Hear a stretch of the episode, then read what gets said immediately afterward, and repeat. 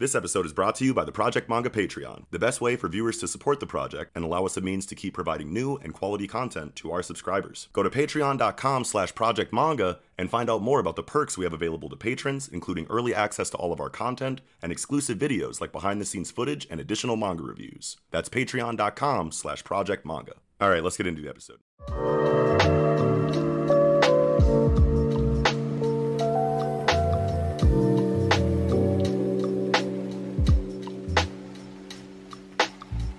Going on, everybody? Welcome back to the Project Manga Podcast, where we cover Aliens Area, Sakamoto Days, Mission Yozakura Family, Jujutsu Kaisen, My Hero, and One Piece week to week.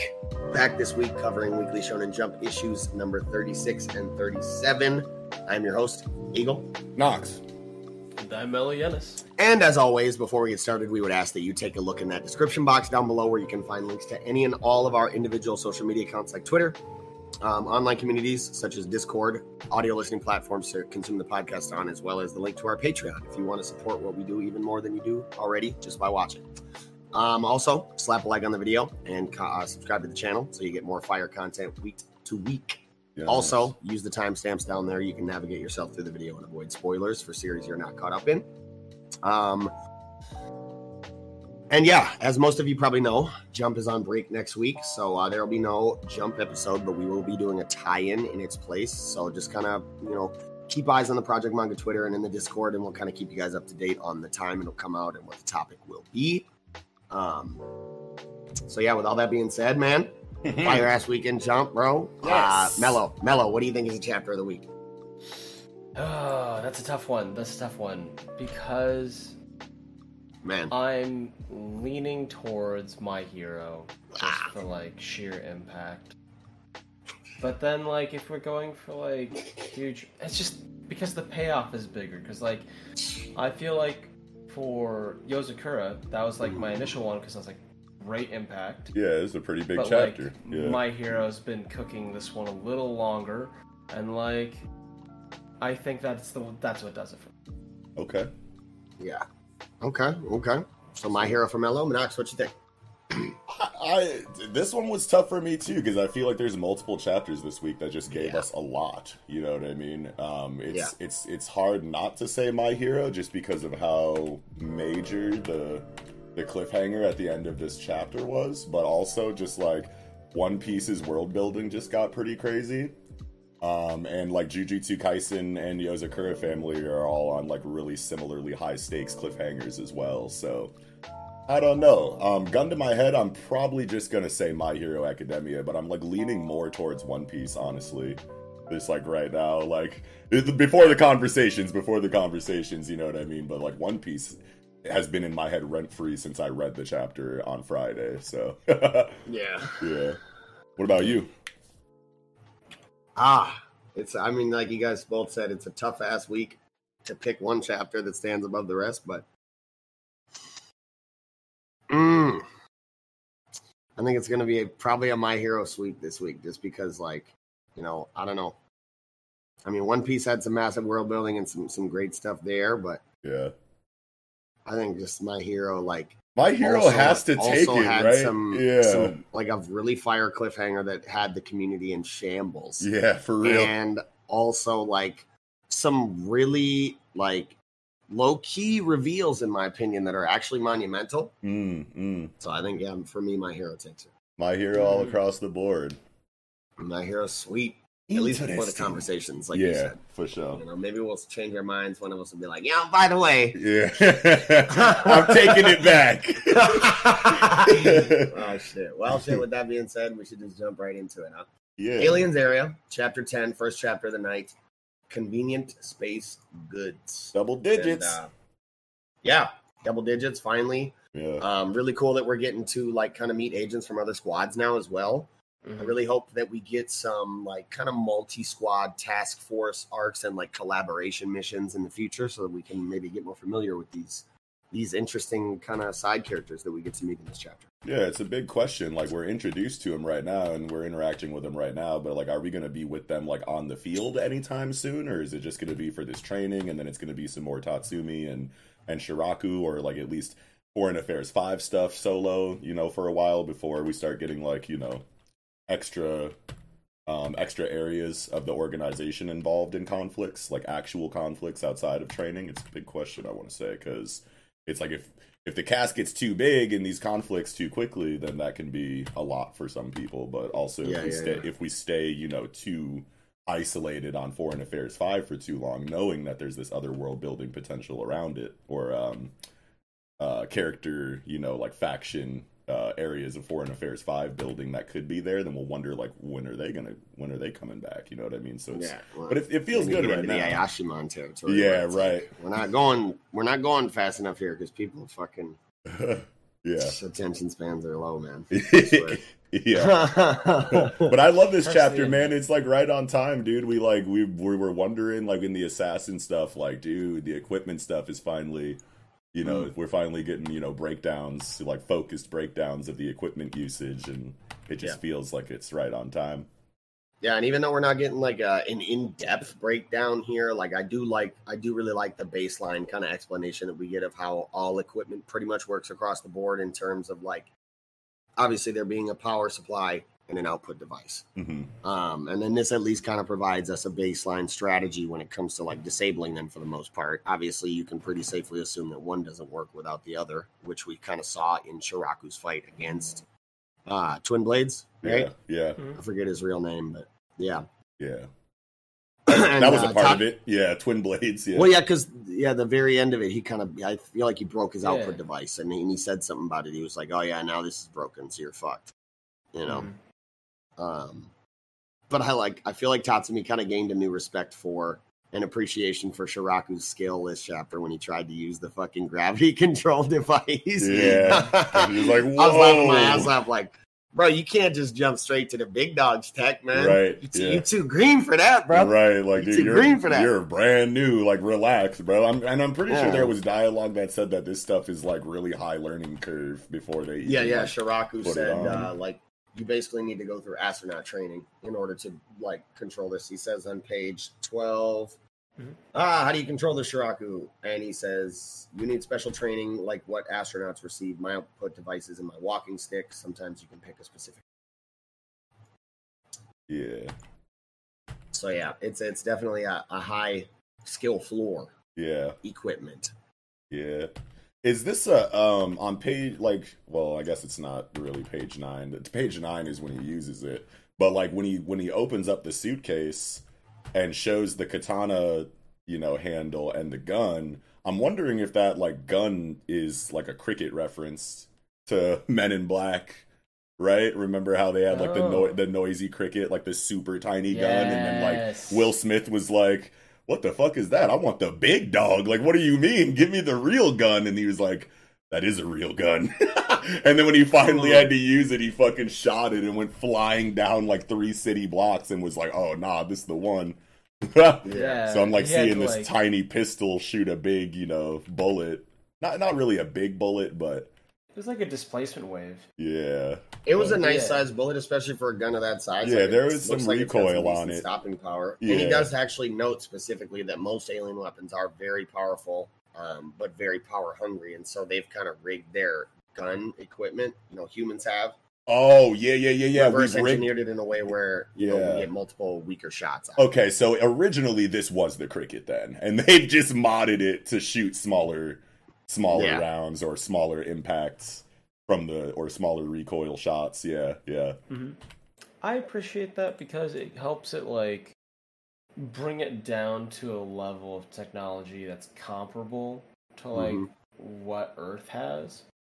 Yeah. And I really appreciate that in there. yeah. Plus, you can't just have it be like the actual like noisy cricket. You know what I mean? Like Yeah. you can have the reference, you can make it feel like Men in Black, but you have to like tweak it to some degree to where it's not just the actual thing again. You know what I mean? Like Mm-hmm. Yeah, and, and the, the line of dialogue for it is like really good on that. Most we- most alien weapons are powerful but very power hungry, but we've rigged ours for multiple weaker shots. Like that makes sense for Mhm. humans to do. You know what I mean when they get this when they get this technology because it's like sure an alien, you know what I mean, with a completely different physiology and than humans can like have that noisy cricket gun and shoot the giant rounds off of it and the recoil probably isn't that drastic for them. Who knows? You know what I mean? But humans are just like we know the limits of our bodies and whatnot, and like the way that that gun shoots in the Men in Black movies is like not very um like it literally sends Will Smith like a, half a block backwards when he shoots it. You know what I mean? It's like that doesn't Mhm. that's not like Yeah. very practical. You know what I mean? Like I can see humans being like, let's tone that down a little bit. Right. Yeah, It does. It does definitely look a lot like it, though. yeah, I just kind of looked at the picture of the the noisy cricket. yeah. His It's tiny gun, big shot. Yeah, like that's like what most people. The first thing most people remember about Men in Black. Uh, Maybe not most people, but like that's one of the things that like stands out in my memory of the series. Like the cricket scenes. Like I always like remember that randomly about it. But Yeah. but yeah. Uh, I really like the fact that they did the katana. It reminds me less of a lightsaber and more of. Did you guys ever play the game like No More Heroes? It was for the like Nintendo Wii, and it was about a guy who bought like a light sword. He basically built got a lightsaber off the internet and then became an assassin and started fighting all these other assassins. Oh no, I never It was it never was- heard of this that. dude is, that like, sounds Travis cool though. Touchdown. Yeah. And it Yeah. was like, yeah, uh, but it has like kind of like a clunkier, more like polished can look to his equipment. And it Okay. just made me think about that. Hell yeah. Like aesthetically, Yeah, like with the handle or the the hilt or whatever. yeah, Yeah, for sure. I didn't know like what to expect uh, right away when they opened the suitcase. I saw the gun and I was like, "Oh, cricket!" And then I like saw the other thing and I was like, "What's that though?" Mhm. yeah, it was just like not a very conventional. I was like, "No way, that's a, that can't be a lightsaber." and then zoom, you know what I mean? I was like, "Oh shit!" and he's like, "This is steel, Yeah. right?" Slices through it like butter. I was like, "Oh damn." Ah, that makes me wonder if like, but the they measured it as like three three each, right? Mm-hmm. Because I was thinking I'm- about like power output, because like you can cut through steel, that should be like a high power consumption, but I'm overthinking it. I'm wondering, like, I I feel like we need just a little bit more exposition on the the exact, like, how this scale functions. Because, like, is the five easiest to use or is the one easiest to use? Because the gravity control device is a one on ease of use. Right. So I that think that's higher the difficulty. yeah, I think the lower the That's number, what I was thinking the too. Like the lower number, the higher. Yeah, yeah, Yeah. yeah. Yeah. Yeah, because that makes sense, right? Because, like, Mhm. how easy is this on a scale of 1 to 10? Or 1 Yeah. to 5? So 5 would be the easiest. Yeah. I treat it as like the f- out of five guys kind of reference. Hmm. So it's like you know, flow easiest setting Oh. is five out of five guys can do it. The hardest setting is one, only one out of five guys can do this. Yeah. Yeah, that makes sense. That's a good way to look at it. Yeah, hell yeah. How do we feel about um these other foreign affairs like guys? Like what do we got here? Um we got Suzu Yoshinaga and then we got what's the other dude? Um Uh, Kiyotaro Kiyotora Muro. Yeah, Kiyotora Muro. Yeah, how do we feel Yep, about these Kiyotora. two? I like Kiyotora. I think Yeah. I think you know it's always tight getting to meet the other you know squad leaders or instructors or what have you in any you know whatever character archetype it fits into Yeah. um, inside of these stories and and I do really like his kind of uh, his little his little quirk he's got about being jealous of Shiraku whenever uh, whenever um, Yoshinaga Yoshi yeah no, I almost called her Yoshinaga Yeah, because that's Um, how she introduced herself, and they were like, "Yo, she's stuttering. Please. Get it together."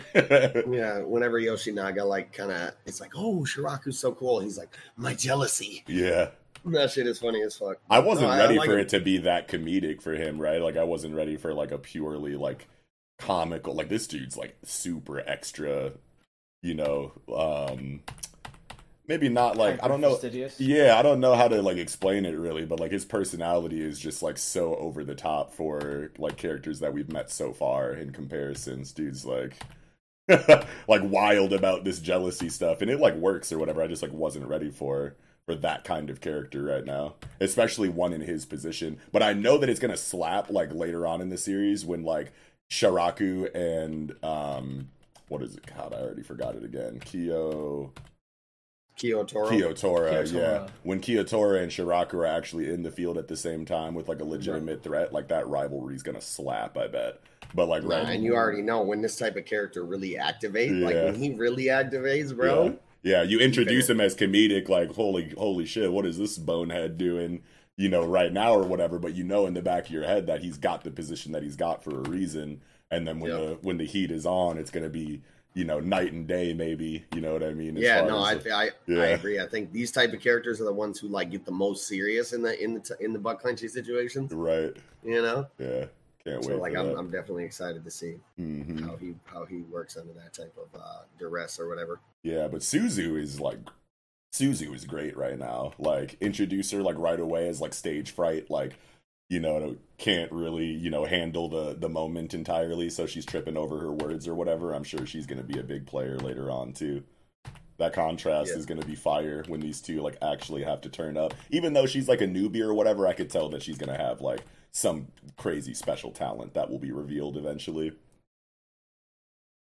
Hmm. I.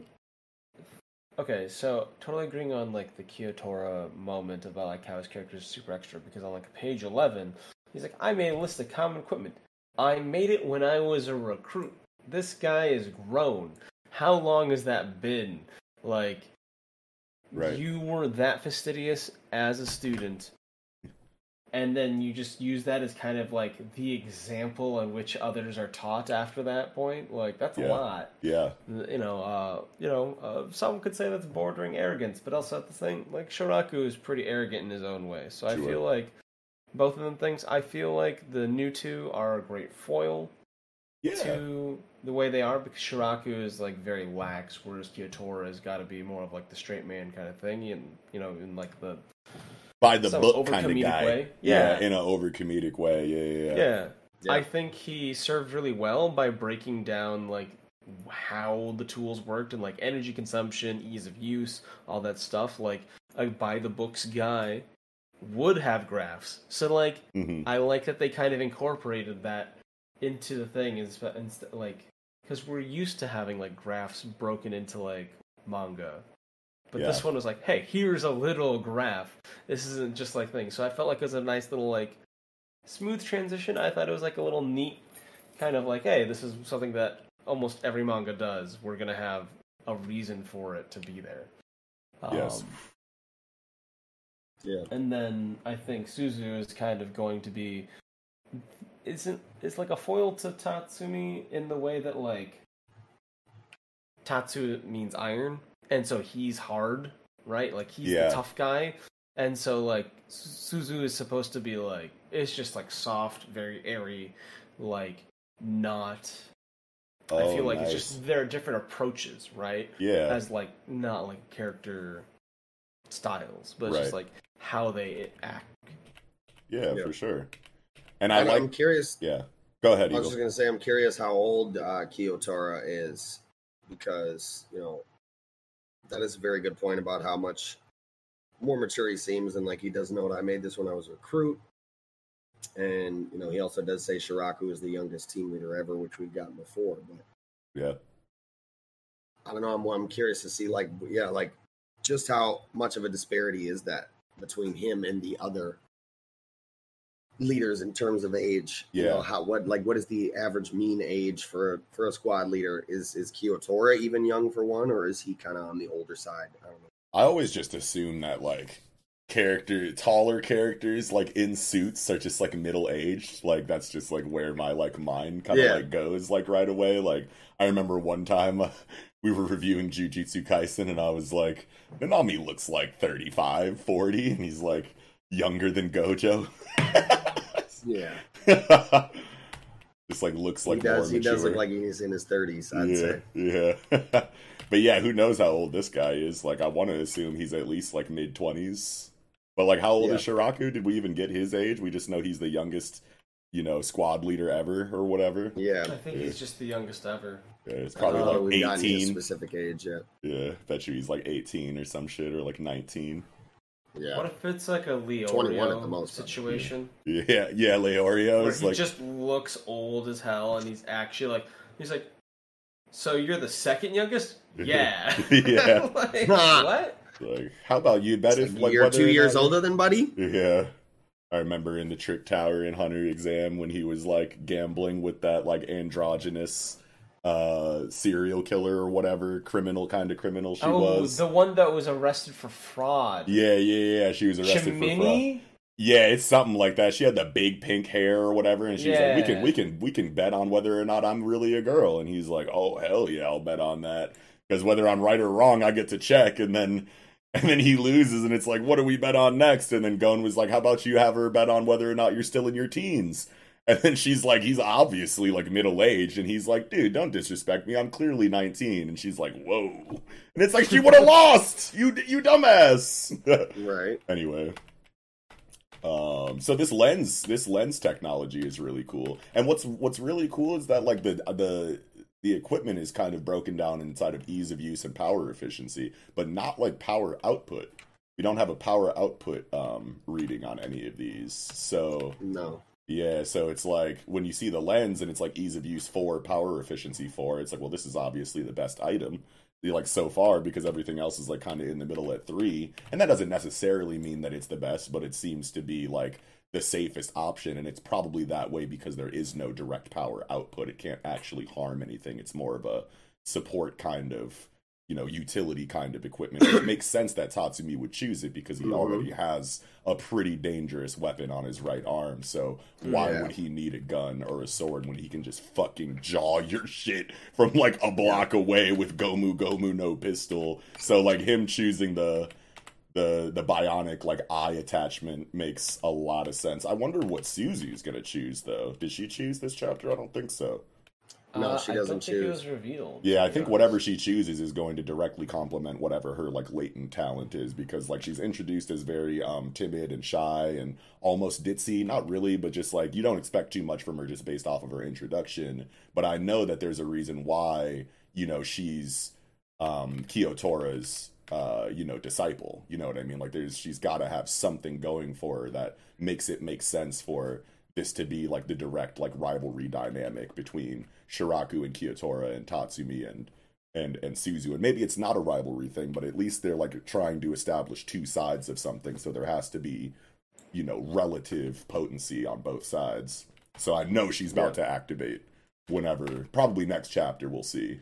She'll be like, I choose the sword, and then she's just gonna, you know what I mean? Like go, like that's her one thing is like swordsmanship or something. It's like, motherfucker, I got one trick, and I Yeah. can't be beat with this one trick. Yeah. Or maybe she's just a uh. drastic sharpshooter and she chooses the cricket and she's just nasty with that.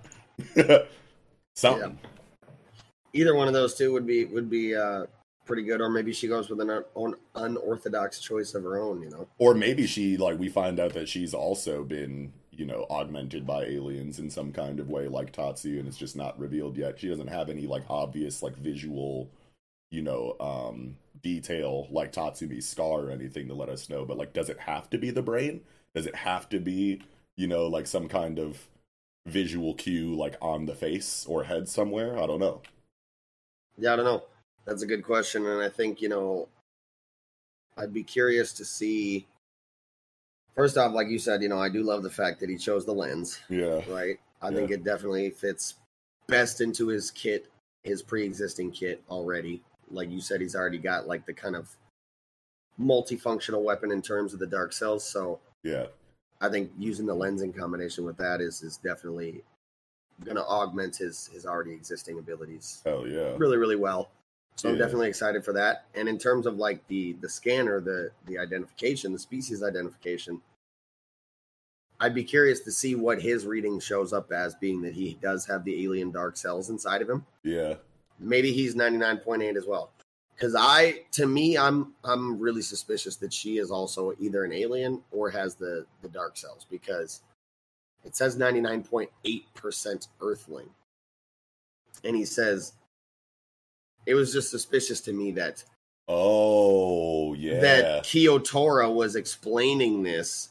He's like, that's lens, you know, it, it reads brain waves, does this, does that, does that, and also identifies species, although it isn't perfect, because I know you're looking at my girl right now, and I know she's an alien, and I don't want nobody to know. yeah, maybe that like point maybe that point two percent is the fact that she has been you know, um, she has an implant or whatever. You know what I mean? And maybe Yeah. maybe having an implant takes away a, a certain percentage of earthlingness because you're like technically part alien now because you have alien technology inside of you. Uh, maybe Yeah. that that's what maybe that's what that's saying. Maybe if somebody else put the lens on and looked at Tatsumi, it would say ninety nine point eight percent for him too, or like some kind of percentage around there because he has been augmented with alien technology or whatever. Um, yeah, that's interesting. I guess I didn't even really think about that. That's really cool. And like, the, it, it, and it makes even more sense for Tatsumi because it's like as far as like we were already kind of talking about it, but like as far as combat goes, it's like he obviously has the arm, and he's very new to this kind of thing. So having Mhm. the lens be kind of like make up for his lack of experience in the field by saying now you can just look at things and know what's an alien and what's not. Whereas like Yeah. Shiraku, you know, or somebody else that's a lot more experienced can probably just tell through experience. You know what I mean? Um, like, oh no, this alien, the way that they're kind of like moving, you know, is kind of weird. They might look like a human, but like, you know, demeanor and body language says otherwise. You know what I mean? Like Shiraku probably doesn't need the lens. You know what I mean? Kiyotora probably doesn't really need the lens. You know what I mean? People that have been around for a little bit longer, you know what I mean, probably don't need it for that. But I mean, while Tatsumi's brand new greenhorn, that's technology that will immediately help him cover, you know, uh, or supplement the fact that he is so new and probably doesn't have, you know, the definitely doesn't have the same kind of experience that everyone else has Yeah. when like detecting, you know, aliens out in the field. Or maybe most people have this lens when they go into the field or something. But I know that you only get three pieces of equipment, so like maybe not. So like that just makes sense for him, and it shows a lot. Like you know, it, it says something that he chooses that out of everything. You know what I mean? He doesn't have to be told like, "Yo, you already have a weapon, so choose the lens." And here's why. His intuition kind of just brought him to the lens, and we'll probably get obviously get his reasoning for it in the next chapter, and that'll do Yeah. a lot for Tatsumi like as a character to get that breakdown and to see his thought process on that.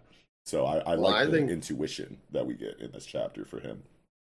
Yeah, I totally feel that actually. Yeah, um, because like the previous chapters leading up to this was just being like looking at things and things not being as they appeared or like trying to get uh like good read on the situation and just having like an uncertainty presented to himself. Like the biggest obstacle was uncertainty. Right. so i think that having the lens is a great move. Yeah, um, plus, I think it'd be interesting because then he can like use Zoom to like keep an eye out, notice threats before they're coming, yeah, and like be better prepared to like guard his teammates because he's basically kind of being set up to be like the shield for a group, a tank. sure, yeah.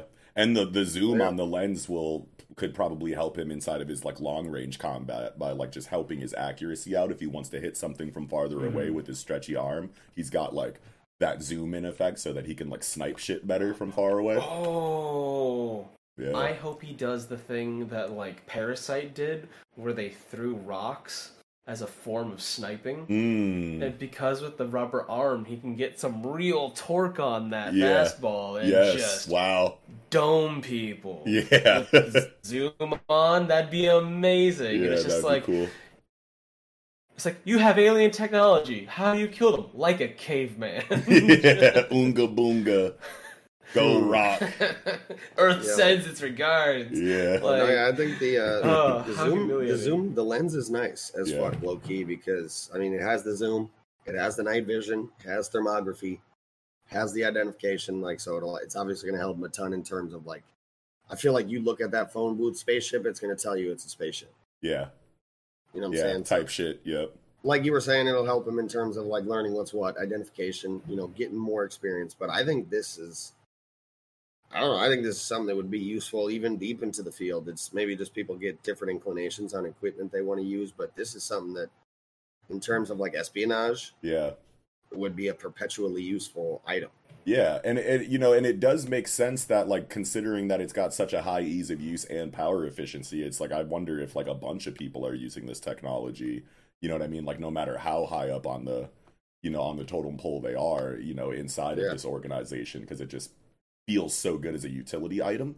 You know what I mean? But at the same time, it's like, well, if you you know if you're if you're wildly experienced with you know alien hunting or just alien affairs and whatnot um, do you even really need the lens? Because, like I was saying earlier, the longer you've been a part of the organization, the easier it probably is to point out those like anomalies. You know what I mean? Like that's an alien, that's an alien ship, that's Mhm. alien technology. Like you could probably just like you know with experience kind of just figure that out on your own without the the help of lens tech.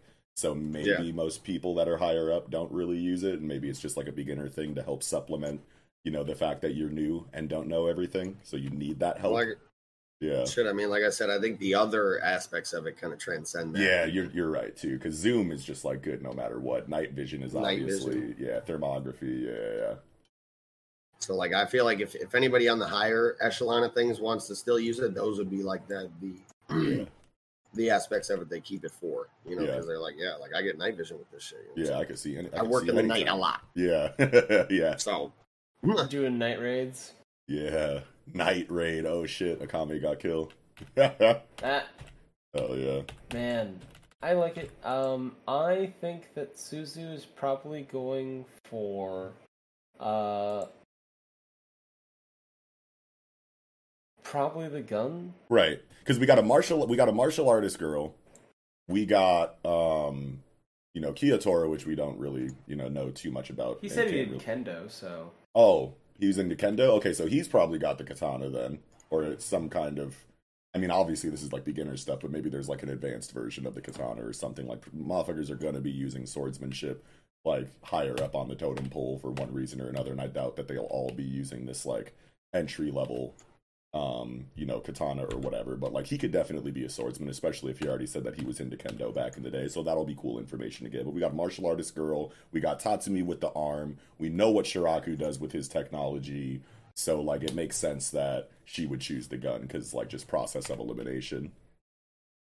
oh no, he says Tatsumi was in high school kendo, Oh, so he was Oh. saying the sword would be a good option for him. oh, oh, oh, okay, okay, okay, okay, okay. Well then, yeah, Oh, no, because I- I was thinking about how Kiyotora says, I feel an affinity with you because you Yeah, did yeah. high school kendo. Mm, so I go. felt like that sort of implied like a, a background yeah, with kendo. Yeah, it does. Just like through context clues.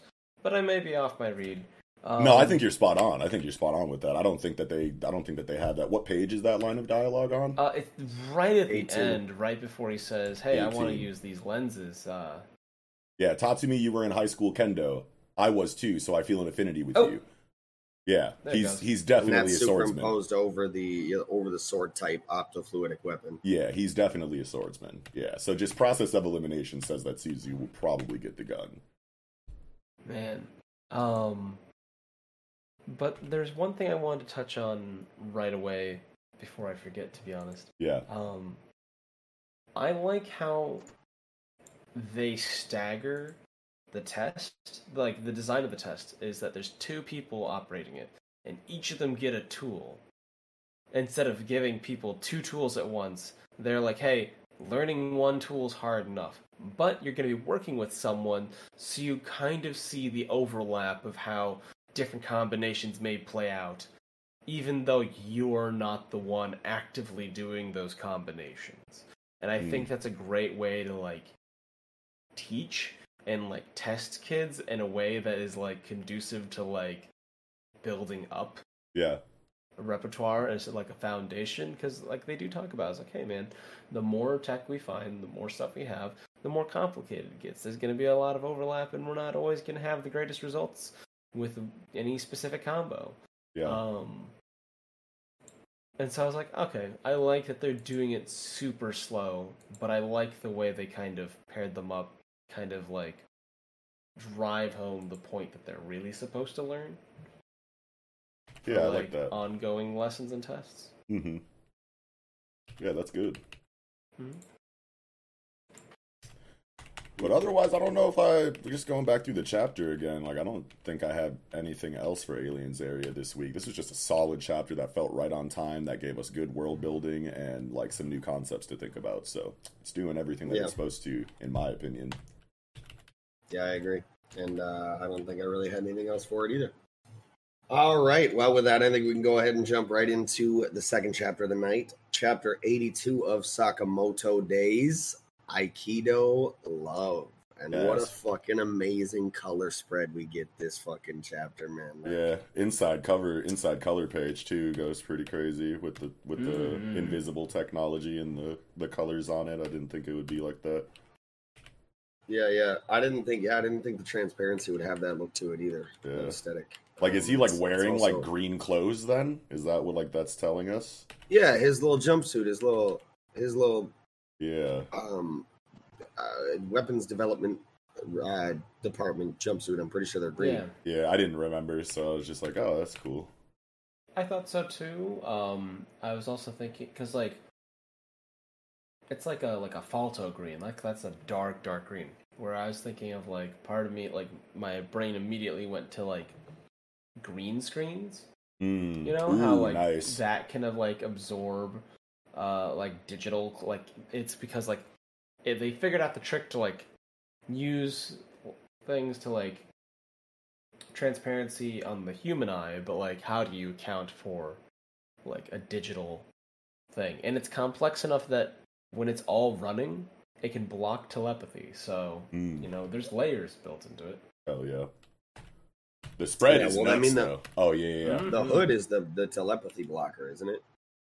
That, that makes sense. That makes the most sense. There's like extra Well, because I remember in the he like specifically put the hood up and was like, "Yeah, Yep. fuck you" type yeah, shit. yeah, Mhm. like on some like Magneto helmet shit. Yeah, I could yeah, see, exactly. Yep. Yeah, I could see there being, um, you know, a bunch of different technologies from top to bottom in the suit. Like overall, the Oh, yeah. suit gives you invisibility, but then the hood or the top hat of it also has extra technology that blocks, you know, telepathy, and maybe there's other areas of technology in the suit that does other things. Who knows? But But yeah, um, color spread. yeah, Obviously, just to touch on it quick, like I love the color palette. Yuto Suzuki always snaps with these fucking color spreads. Yeah. Um, I, I believe Axel Ablaze was saying that he's just he said that a few times. yeah, Um, and I love the kind of like 90s aesthetic movie posters that we got on the wall in the background. Like that's really fucking tight as well. the You know, wallpaper like designs are like so cool and like trippy. Like it's like a high school. This reminds me of like high school, like the way, the way like people would trick out their rooms like back in the day. Like Mhm. you know, the with the- basement in my Apple Valley house. Yeah, like straight up, like you got,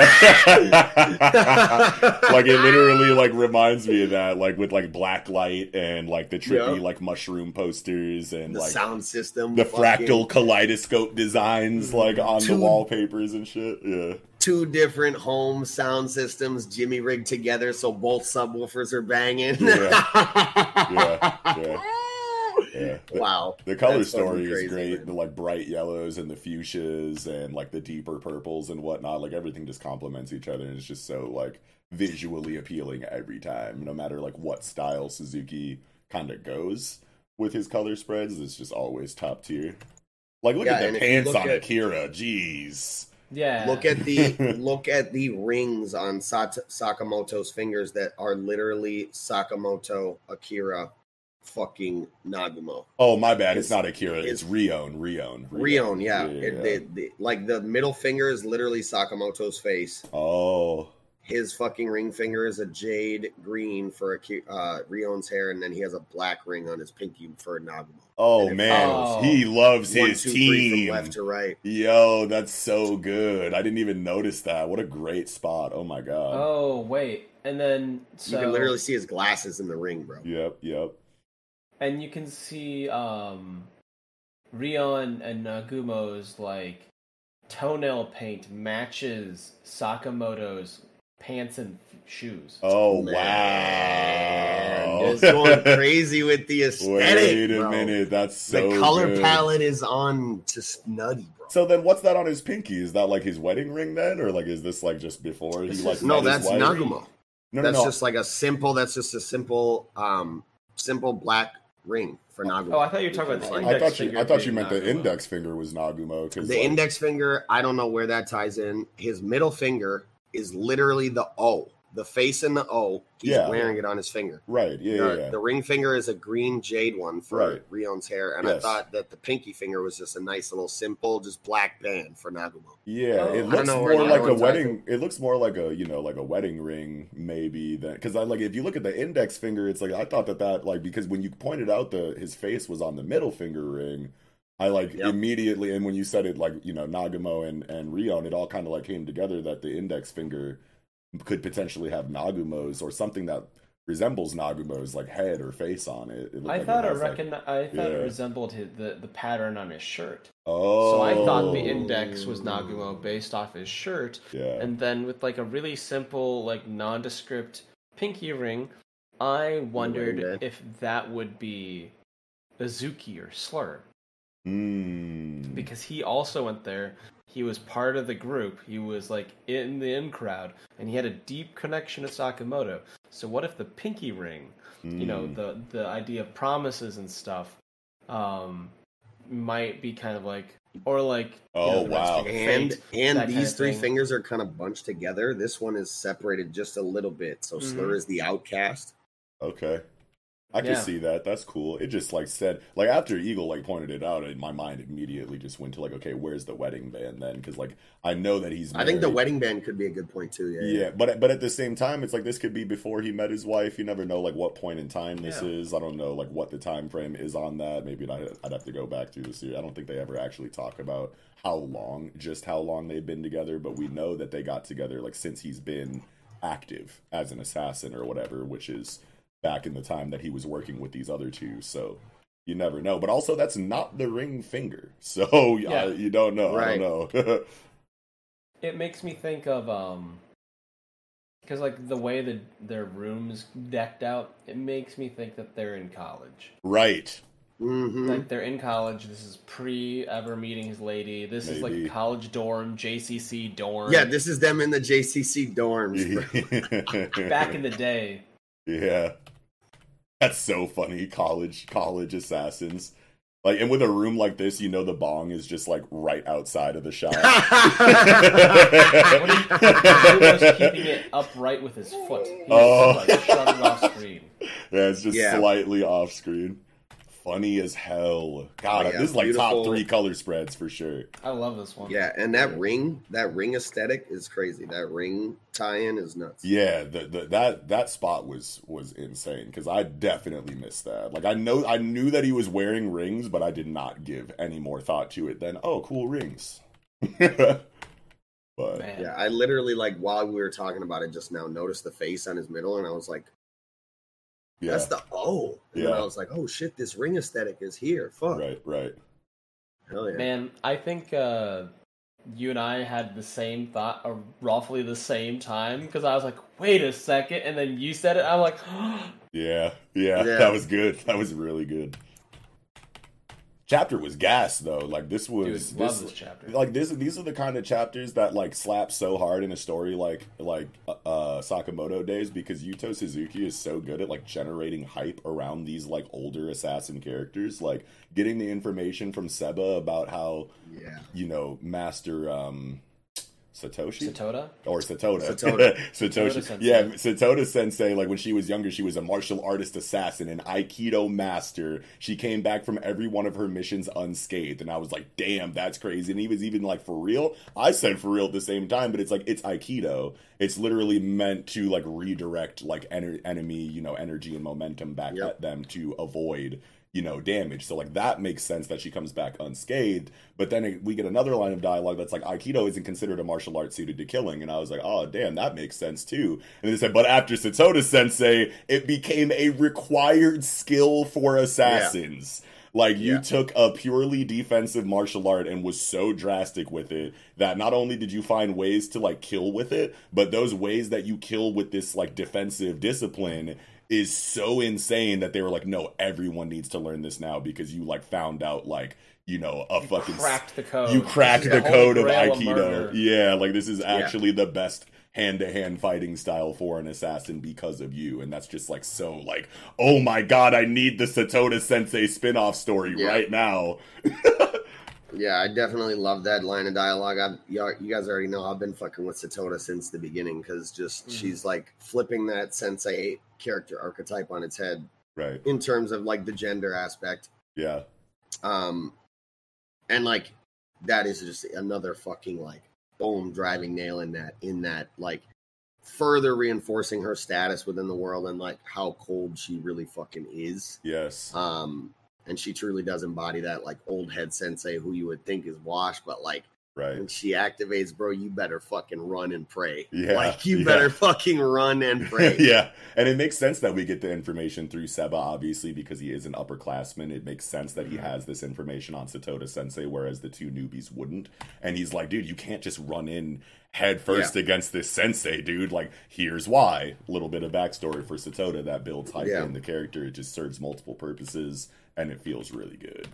He's like, not only is she a teacher, but Yeah. she's literally probably the coldest fucking hand to hand assassin out Yes. and specializes in a technique defending head on attacks and reversing the momentum and force back on the attacker. And you're just trying to run right at her like a fucking meathead, bro. She- You got to rethink yeah. your strategy. She literally hard You counters like their entire fighting style because Shin and Akira are both like, you know, hand to hand affinity, you know, characters. Like Shin don't be really using guns like that. Akira seems to be like more of an all rounder, but like all of her stuff so far has kind of been inside of the hand to hand field, I wanna say. Mhm. Um, you know what I mean? So it's like, yeah, it makes sense that they would try to use their skills against Satoda, but it's like she is the hand to hand master. So, you know, maybe maybe hand to hand, you know, unga boonga, boneheaded, you know, face value fighting style strategy isn't the way you guys want to go. I feel so because like Akira's most of her stuff is like hand-eye coordination and like precision focused, and then I think Shin's whole thing is that like they're just trying to get their body to keep up with their brains trying to feed them. Yeah. Yeah. So it's about reaction speed, and I'm like, okay, cool, but like, it's not overpowering strength. It's not like, not like that. Plus, like, Seba says it at the end of the chapter. He's like, I'm an ace weapon maker. And Yeah. it's like, y'all are assassins. You need to like figure out more than just hand to hand stuff. Like Against that. This one. scrap. Yeah, like Satoda is scrap. not the one you square up with hand to hand. So coincidentally, I happen to be an ace weapon maker. We're gonna pick a strategy that gets us a little bit farther away from the hand to hand master. How about? I'm imagining something very akin to Coyote versus Roadrunner, where Seba's like having them test out these prototypes. He's like, "Well, none of it's working," and Satoda Sensei's like blocking stuff with like a clipboard or something like that, yeah, I can see that. snatching, like just like I don't know, like palm redirecting and like doing kind of like a almost like a water bending like palming thing against like a rocket and just like send it back to them. Yeah, Flowing, Because- flowing water, crushing rock type shit. Yeah, because they they they come back unscathed from everything, and like that's in a world with guns. yeah, That's in a world with like hard boils, rocket gauntlets. There's a lot of stuff out there, and so Right. like being able to like redirect all that seems really that's on the table, right? Like that's exciting. And then the way they're talking about how it being incorporated into murder and stuff, because I know that like if you do like judo or something, if you do judo on the streets, you're throwing people straight onto concrete ground. They're Right. not getting up from that stuff. It's pretty lethal. a lot of the time. So, yeah, like, yeah, the aikido i could see the whole thing where they're just like i'm just gonna bash you against you know the floor or like catch you along the the corner of your hallway yeah. or something like that Throw you Or, into like, a wall, throw you into a ceiling, throw you onto the ground. There's a lot of hard things, you know, Yeah. typically in the environment around anyone at any time that Aikido. Most and things are hard. Fighting styles. People will- aren't. Yeah. Right. Exactly. yeah. Well, and it's, I Um, mean, shit. She could literally just be like, blah, put you on your shit, and then just be like, bah, Yeah. one and shot then to the fucking your dome. shit. Yeah. You know what I'm saying? Mhm. Yeah. Easy peasy. It doesn't mean squeezy, that she only fights you with hand to hand. That's just her specialty, and maybe yeah, once she has you in a, you know, in, in a in a state where you can easily be executed after hand to hand combat, she'll just dome pop you with a Glock or something. I can see that too. Hmm. I like this Um, scene where we go with uh, Mafuyu in and um, an Yeah. old girl into you know Slur's hideout or whatever because it's like we knew that at least it made the most sense that they wouldn't just obviously go along with whatever they were doing you know from jump because they were clearly kidnapped so like naturally like unless there was some like crazy monologue or you know something from from slur that rallied them over to their you know their side and kind of like changed their outlooks on things to the point where they would want to cooperate willingly or whatever. Like this, this attempt at a breakout had to have happened. You know what I mean? Like this was eventually going to happen because they were brought here against their will. So naturally, they would be thinking of ways to escape unless they were swayed to um you know to Slur's side, which they obviously haven't gotten yet. We got like one scene where everyone kind of introduced themselves and then that was kind of it. So it's like, okay, eventually they're gonna be like, let's get the fuck out of here, and we got that in this chapter. But just like how funny it is, and how like you know their personality quirks are like still coming out in such a, like a high stakes kind of like butt clenchy kind of situation. They're kind of like mm-hmm. nonchalant about it. You know what I mean? And it's like, no, you have like a lot to be worried about, like trying to escape from this place. Like these are the highest tier villain assassins in the fucking world right now, and you're in their base. So like, escape should you know seem a little bit more tense i want to say but i think that that just goes into like the kind of like airheaded like you know kind of nature of these assassins in general like they can like kind of nonchalantly like breeze through these like really like tense like clenchy you know kind of situations just because of the world of assassination just kind of breeding these kind of people. You know what i mean? Like gaku's just like sleeping on the floor and she falls on top of him. And it's like what did he really not wake up from that? Or is is he like really like, do you think that he like actually slept through that? I don't know. like, what if she was coming down with a knife? Would he just like feel that and that would wake him up and he would dodge or something? I don't know, but that feel seemed to just intent. Yeah, yeah, maybe feel the killing intent will wake you up. I don't know, but I was just like, mm. hmm, like. Did he sleep? Did he fake sleep through that? Like just because it's Gaku, or like did they really not wake him up? It's just like man, like these guys are like so laid back, considering like the circumstances that they're in. It's like this is just Honestly, this is the way that people are in this story. Yeah. I liked it because it was basically like the rule of three, and like they're trying to escape. They see Gaku, trip over him. That's one. They see Izuki. That's two. Kashima. That's three. Boom. There's the payoff. And like it scales from unaware to potential detection to detected, and I thought that was like a nice like ramp yeah. into the scene. Yeah. Yeah, for sure. And we knew that she was eventually going to fall in love with Slur because we needed a replacement for Sakamoto. We definitely called that. I feel like most people who read the series probably knew that this was going to be um, a situation that we eventually got, obviously. And she's like, "Oh my god, wait a minute, I'm falling for him. He's so like nonchalant and carefree, despite talking about such macabre things. Like that's so hot." And I was just like, "Yep, right on time." yeah. So I wonder, yeah, if Akira, if she if she sticks around. That's not even Akira, but I can't remember her name. uh, uh oh, Toramaru. Torimaru. Toramaru. Yeah, yeah, yeah. I was like, wait a minute, Akira. We are we back to the beginning of the chapter now? it's Toramaru. Yeah. Um, I feel like they definitely needed one person to be suspicious, and Mafuyu already has that in spades. And they need one person that's like half bought into the whole idea. And I just feel like it's just like, okay, cool. I love the seeds that they're planting. I can't wait to see how that fleshes out and like complicates things. Yeah. Like, is there going to be a level of Stockholm for Mafuyu? Is he going to have to deal with that? Or like be like, you know, fuck all these guys, but like Toramaru is like you know, gullible to pretty faces, but they're not bad. But then, like, Toramaru could still try to stop him. Yeah. Yeah. And I like on fandom uh, shift. I like on 15 and 16 how they try to like run away, and then Kashima's like, nah, the bathroom ain't that way. And then Mafuyu accidentally steps on a cockroach and he's like, kill me, I stepped on a cockroach. Kill me! And Toramaru's like, God, this isn't the time. And then all of a sudden Kashima's like, dude, what the fuck? You stepped on a cockroach. And it's like funny, but it also has something like very interesting to say about Kashima's character at the same time, where he's like, no matter how small a life is, a life is a life. So if you're going to kill something, then have mercy and like actually destroy it and kill it and snuff its life out and don't let it suffer. And it's just just an interesting take to get from a cold blooded serial killer that's supposed yeah. to be like villainous and antagonistic, which they obviously are, but to give him, you know, a level of of writing like that, like, hey, no matter how small a life is a life, it's like, okay, so you do care about, you know, life to a certain degree, but if things that you have decided are worth dying, then that's fine, which is obviously like screwed up in its own way, but also to not want things to suffer if you're going to kill it says a lot about the character too, even though this is a very comedic scene.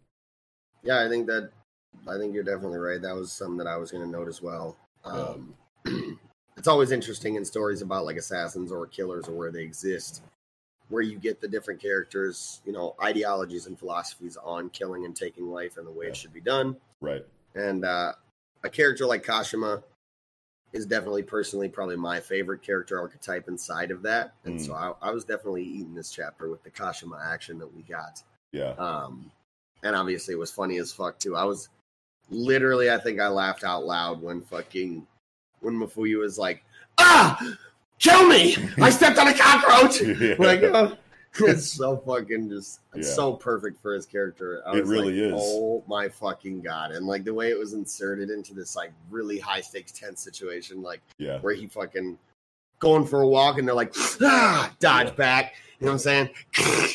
ah, kill me! I was like, oh my god, that Yeah. shit was funny as fuck. Yeah, That it's real good.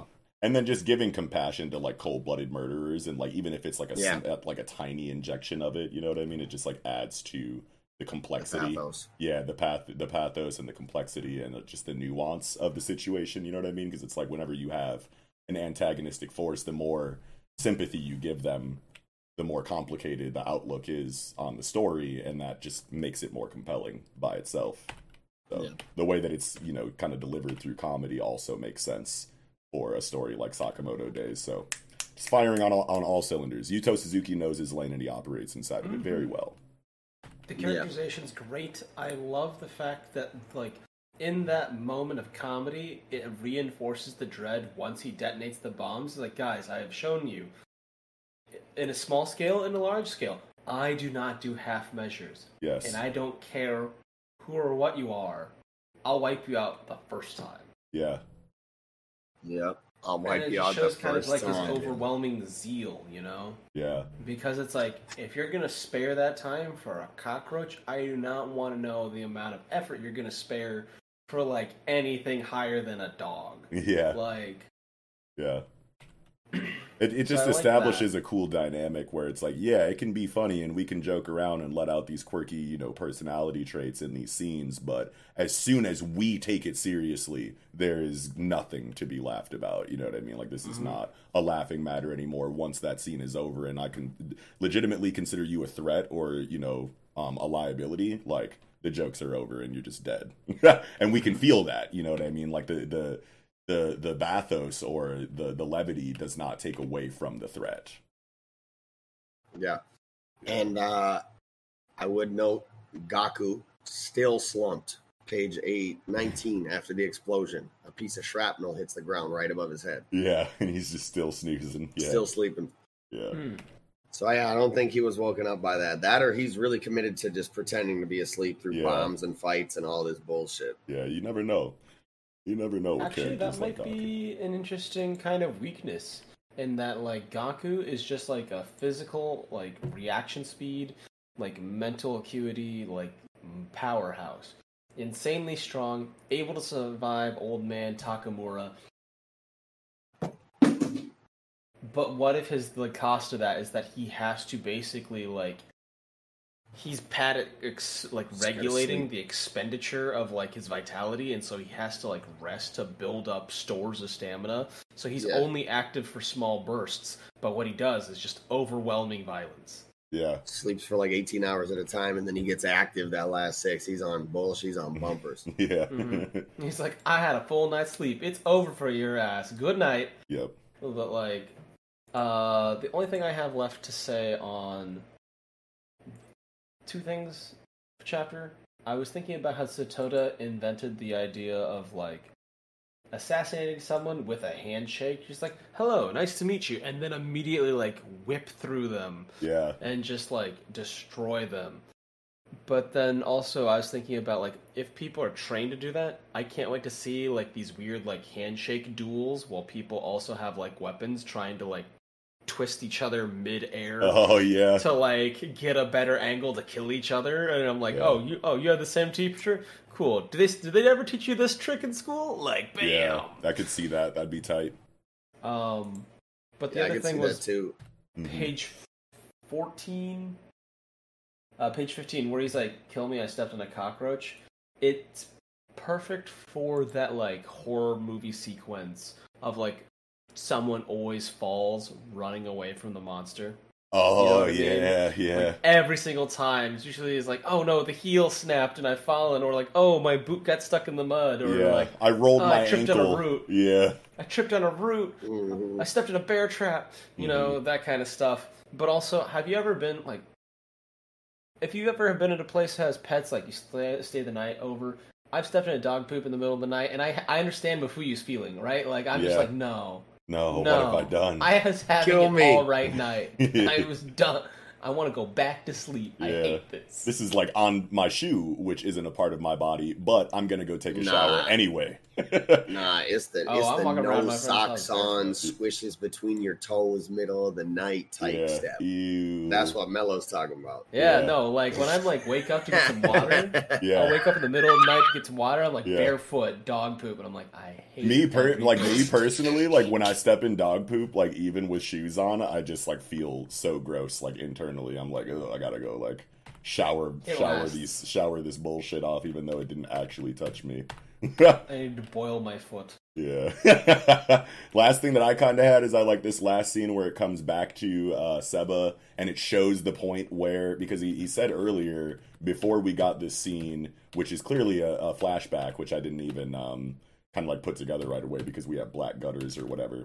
But um, he's like, yo, I got a call from Mafuyu, but he didn't say anything. For some reason, I could hear Slur's henchman talking in the background. Then we turn the page into the Black Gutter flashback, showing, you know, like why Mafuyu decided to pull out his phone and call um, Seba, obviously, because he's like trying to escape and that wasn't effective. So he's like, okay, I couldn't get out of here on my own. Time to call my brother. I'm too proud to, to directly ask for help, which he even comments on. So I'm just going to like start the call in my pocket and just hope that he hears the situation and knows that this is a distress call. You know what I mean? So then we come out of the flashback and he gives, you know, reasoning for that. When he calls without saying anything, it usually means he's in trouble and needs help, but he's too embarrassed to ask for it, um, which reinforces his motivation for helping uh, Shin and Akira because it's like, well, if my brother's in trouble and I can't find out where he is, then I guess I'm going to have to find this database with you guys so that I can get information on the guys who have kidnapped my brother. And it just makes all the sense in the world. Didn't really need it, you know what I mean? Like obviously he could just work with Shin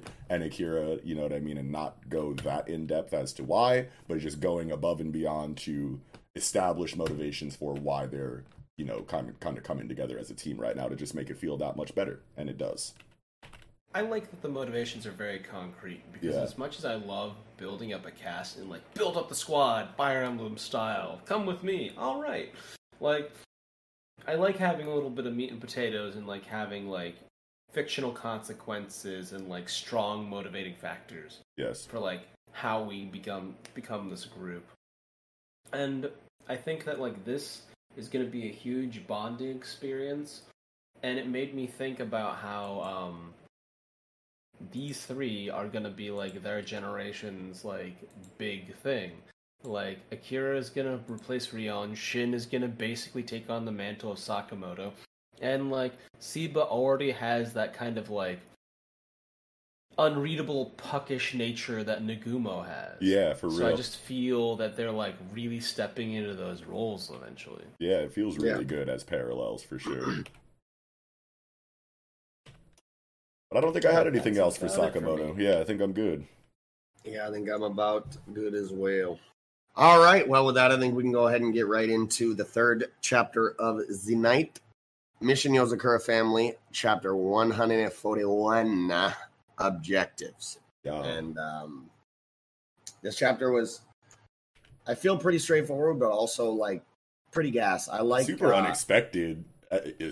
situation that we have here because we've been talking about like what Momo's like actual goal was. We had a bunch of predictions about how he was gonna like pull up with the fucking Giga hacker, you know, Bro. like all hemmed up and shit. Like we were like so positive that it was going to be something like that because we were talking last review about how Momo has to continue to give us things that make us worried about him. He has to continue to accomplish mini goals, you know what I mean, on the way to his overarching goal that we know that they're going to thwart. But in the meantime, like how much progress is he going to make? Like how much damage is he going to do along the way? And we had so many ideas of what that was going to look like just for Gondaira to be like, nope, his whole goal was to fucking take control of Shinzo and fucking Bro. Futaba, the other two Gold Star assassins besides Kyoichiro, because he probably knew that he wasn't going to be able to get Kyoichiro. So he's like, whatever, I got two other Gold Star kids, and I'm after them. And that's just like, oh my god.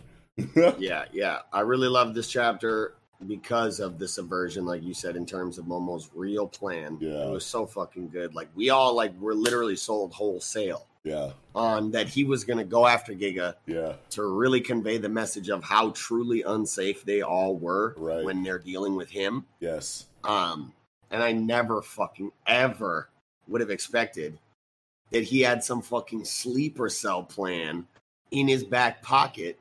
Yeah. Like, I was definitely surprised, bro. Like, great, great, great writing by Gondaira. yeah. It In, was uh, it was a red opinion there. I can't even. Yeah, it was it was a red herring. Like I bet you Gondaira like you know injected storytelling elements to The lead us chairpin. to yeah to lead us down a certain like way of thinking. So it's like look over here while I cook this up over here, and it's just I love when writers can do that so effortlessly. Yeah. My mind is like I can't even begin to speculate how the fuck he pulled this off, right? Like my mind is going my mind is going everywhere from like cells that he just got into them with this little barrage of things Yeah, all the way to him having like injected some cells into them very very early in their life if not right when they were born oh, for this purpose if the need ever arose. Oh my god! Like I feel at this point like we literally cannot put anything past this dude. exactly He's shown that his level of like capability and, and, his level of like planning, bro, Yeah. is just fucking god tier. Like Yeah. makes anything possible. And I just cannot praise fucking Gondaira's writing of Momo enough, man. Like I feel like this is literally goat level antagonist writing that we're seeing right here. Yeah, and it's like I was just Momo. talking with some people about it about how like you know my Hero Academia, obviously, you know, it, it comes to mind when you think about like the best villains in the magazine right now. You know what I mean? You have Shiggy and all, and all for one that you know have received just like ridiculous amounts of like high tier villain writing throughout My Hero Academia. Mm-hmm. It's almost like mandatory that you you know use either all for one or Shigaraki when you're talking about the best villains in ongoing Jump. At least weekly shonen jump right now, and then obviously mm-hmm. you have Kenjaku and Sukuna over on the Jujutsu Kaisen side of things that are just undeniable you know, like up there in the top two, like top three range. But then, like, what's after My Hero Academia and Jujutsu Kaisen in the magazine? It's Momo Yozakura. I I would say so. It's bro. literally like, motherfuckers don't know about Momo. Bro. Exactly, and no one, no one, you know, like this is still like a wildly underrated and underappreciated, and like, you know, pretty much like not talked about at least in the Western internet uh, manga discussion spaces that I'm a part of. Like nobody is fucking with Mission Yozakura family, really. It feels like, and it's like they got like top three villain in their series right now, and no one really seems to know about it, and that's just crazy Yeah. to me. It Yeah, I That is love really nice. how his plan was foreshadowed in what we discounted as the ravings of a delusional madman. He's like, "You'll you'll come around. You'll come around. You're gonna love me again. Yeah. You know, we'll be a big family all over again." Yeah, it's we're like, you don't really we know." never-" We're like, "That's insane," and he's like, "No, you will. You will. I have a plan. I have I have a twelve step." Project for each phase it's Yeah. gonna be great Yeah. this man said like Echo Lima. They said like, yo, what the fuck, bro? Yeah. Jesus Christ. That is an interesting point that you just made though, Mello, about how like when he's going through his like, you know, unhinged like, you know, monologues and whatnot in the chapters prior, you know, like he's like, We will be a family again. And it's like, dude, you're fucking crazy, man. Like these people are never going to be on your side or work with you no matter what you say or do. And he's just like you didn't know that I had you didn't know that Yeah, this was they- my yeah, this was my plan to bring us all back together is like you know injecting some kind of you know and you never know because they keep giving new capabilities to the sakuranbo you know what i mean? So Yeah. it's like when the sakuranbo were originally introduced they did one thing. Then as the story continues we find out that they can do another thing and then another thing and then another thing. So it's like maybe this like barrage of you know Sakuranbo attacks that they effortlessly dealt with at the beginning of the chapter was literally just to get the fucking spores of the Sakuranbo mm-hmm. or you know like disperse the you know like some kind of plant based spore based, you know, like bio- biology based, you know, mist or something that they inhaled that activated, Yeah. you know, the sleeper cell thing. And it's like, yeah, you you effortlessly cleared these fodder Sakuranbo in the first couple of pages of this chapter, but you don't know that by doing that, you put my plan into motion because you've now inhaled the spores or something to activate the sleeper cell program that I maybe implanted in you when you were Hey. children or whatever, you know, uh, Eagle was talking about earlier. You never know. Yeah. But it's just Um, crazy to think about. Yeah. I'm thinking that he didn't go crazy until after his wife died, so I feel like it's not something that they did with the children. Oh, That's just a sure. personal take. Sure. but, yeah, that um, makes a lot of sense. I I feel like the the Sakuranbo waves. There's definitely credence to that because Kyoichiro didn't fight any of those. He found a room. He's like, they've already been taken care of. yeah. Hmm. But also, when the Sakurambo explode out of his hand, you can see that Steel Spider is kind of like, you know, slicing them up, and then Izumo's, Mhm. you know, Exacto knife is slicing a couple of them too. So they're definitely, like, if we are going with the idea that the Sakurambo exploded and, like, put spores out, or whatever that, like, you know, caused this manipulation of Futaba and Shinzo, then I mean, like, technically, you know, uh, uh, Kyoichiro is also exposed to that same thing. So I don't think it's like a whoever is there, you know, that's a that's a soccer or um, that's a Yozakura family member will be under the effect of this control just because they were in the room. It has to have been something that was specifically given to, um, you know, Futaba, Futaba and, and and, and Shinzo, Shinzo. If we're going along the idea Oh. that um, that the Sakurambo are, are are the cause of this. I thought it was like a. Con- I treated it like a conditional thing, right? Mhm. So like, those two siblings, like Shinzo and Futaba, fought the Sakuranbo, got exposed to like fresh spores. Yeah, Then, um, Kyoichiro, who didn't fight with them, found like stay walked through a room with like stale spores, right? yeah, finds the thing. It seeks out. It seeks out a specific scent that is a combination of Yozakura bloodline from Momo, because they beeline for it. They don't go to Tayo. They don't go to anyone else. They beeline for Futaba and Shinzo, and then get destroyed, which disperses the other half of that. And it's like those poisons that like, um, like two state multi-stage poisons. To like, um, there was a story. There was a poison taster and he was like one of the best in the world and the way they finally managed to get past him was they fed him and his like the person he was taking care of um poisons that didn't interact with each other until all three of them were in his stomach Oh shit. like two chemicals combined they fused created a, a, a, a third thing that once the Yeah, I don't know. I mean, I feel like on page two here, like they definitely slice up like six or seven of these guys. Um, Kyoichiro and Izumo do. Yeah, So I feel like there would have been some pretty fresh spores in there with him too. Being Right. that they did like, you know, you can see like next to Izumo on the left, one, two, above his head, another two. Yep. Kyoichiro slices one and two. They're both around his head, and it looks like there's even another one like right under his right elbow under Yeah. the speech bubble yeah, off panel. yeah. So they sliced up a good number of them. Right. So if it was like a fresh spores right now situation, it would either be like a it would it would just have to be that he did not ever put whatever the first chemical maybe in that in Yeah. that two chemical scenario into Kilichu.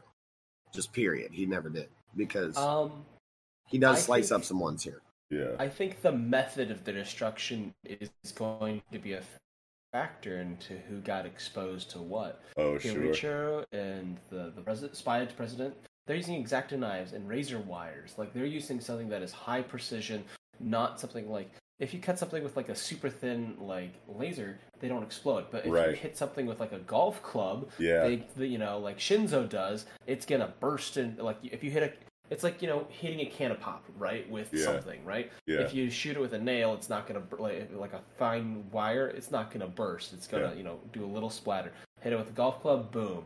And like That makes Futaba sense. was going around with the Shura, who is basically just a walking Gatling gun. So Yeah. like, One she hits him with like this like concussive wind attack You're- or whatever this blowing them martial up. arts. Yeah, So I feel like the exposure is was blunt force. maximized with Right. those two.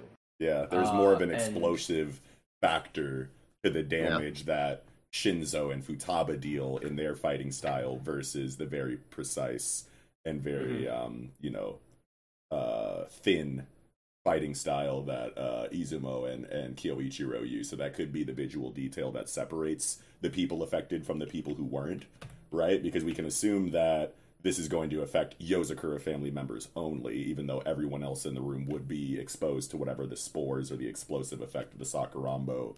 You know, if we're if we're inside of the idea that these things blowing up are the reason why, you know, Futaba and, and Shinzo are are under the effect of whatever this manipulation is, then yeah, everyone in the room is still exposed to whatever that is, but only Futaba and Shinzo have been manipulated. So Mhm. yeah, I think I think Mello's onto something with the fact that they have fighting styles that have a more explosive effect on their targets than Shinzo and Izumi, or I mean uh, Kyoichiro and Izumi.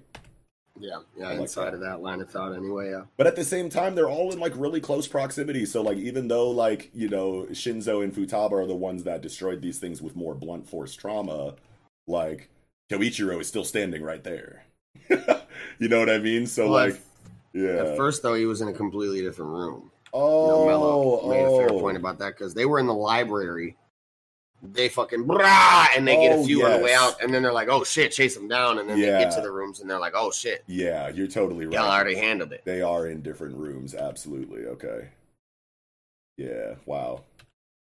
Um, Yeah, and there are no other Yozakura family members around uh, Shinzo or Futaba when they do destroy him. Proper, anyway. yeah. Obviously, Tayo's there. Yeah, but he's not. but he's not of the Momo's blood, so I don't Right. think he can do that kind of stuff directly. Yeah. Because um, Momo's definitely using uh, Tsubomi's ability to affect direct bloodline descendants. Yeah. Like in that like creepy House of Disappearances, Yeah. they had um, the like Kengo ancestor that was just like, I don't like doing this, but I am being forced to do this. Yeah. And so, like, the idea has been seeded for a long time, and I, I, I really think it's horrifying that that came back. Yeah. Um, because I believe that like, of like a lot of technologies or like magics or whatever that exist in all fiction, I think that like enchantment, mind control magic is the most unethical of all magics For sure. because like necromancy a corpse can't give consent okay like it can't be robbed of something like that whereas like mind control definitely does Yeah, it's like you were cool you before choice. and now you're not and you want you you you want to be, you know, who you were before but can't. You know what I mean? Like with a corpse it's like, well, you died and then your life left and now, now I'm repurposing you. Whereas Yeah. like you were a living conscious sentient thing and now I've taken that from you even though you should still have it. And that's what makes it feel gross. mm-hmm absolutely like even visually the idea of like their hair dyeing being dyed like turning black Yeah. makes me think of how like during the color pages we would see all the individual siblings and how colorful their hair was and how like those like different colors kind of represented their different personalities like Tayo was was like you know they're robbed. red Oh and my like God. Shinzo's Yeah. green Yeah. and like Shion's purple but now they're all being dyed black they're being made you know they're being stripped of their originality Yeah, of their individuality. Yeah, that's a really cool thought actually. I didn't even think point. about Yeah, that. that actually is. Yeah. And the page um, turn into Momo on like from five to six just like instantly makes you gasp and like that says something a lot about like, you know, the sheer like presence that Momo Yozakura has like as a villain in a story. You know what I mean? Like there are villains that like when they introduced into a scene, you're automatically worried and tense, like, holy shit, what's going to happen? I'm worried for everybody involved. And then there's villains that show up to a scene and it's like, oh, okay, there's the villain. Like, let's see how we're going to deal with it. But Momo it just immediately injects injects such an intense feeling of dread just because of the unexpected nature of his arrival and the fact that he's that well built up as a villain and we know his capabilities and we know you know, like how formidable he really is. So him being injected into the scene right here when he's played like a behind the scenes, like catch me if you can kind of role in this arc so far, it's just like, oh no, if he's showing up right now in the flesh, that means shit's really about to pop off and we have a really, you know, big reason to be worried for everybody involved. And it's like if you weren't thinking about how good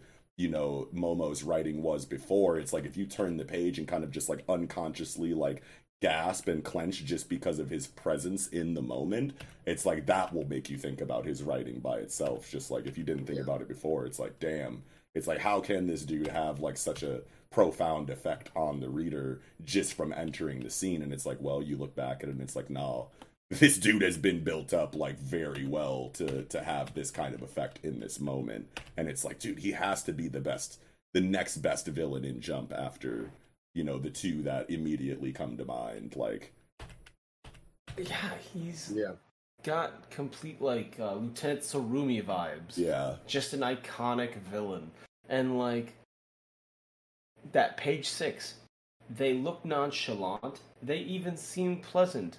They're not saying anything, but like all the stuff that's just been foreshadowed, all the insanity, the brutal, the brutal, the, the brutality, the cold, calculated nature of what he's done is just, and like the randomness, the seeming randomness behind it, right. Like we can't connect all the dots for his reasoning so it makes it that much scarier and that that's build up that's Yeah. payoff like i i love that we've reached a point in the series with momo where he can just literally be on a blank page and just smile at you and you're like ah Yeah, man no like what's going on? not like this Yeah. and then i got surprised even further with like the the this the you know the heel switch and the you know the sleeper agent yeah pull on them yeah Yeah.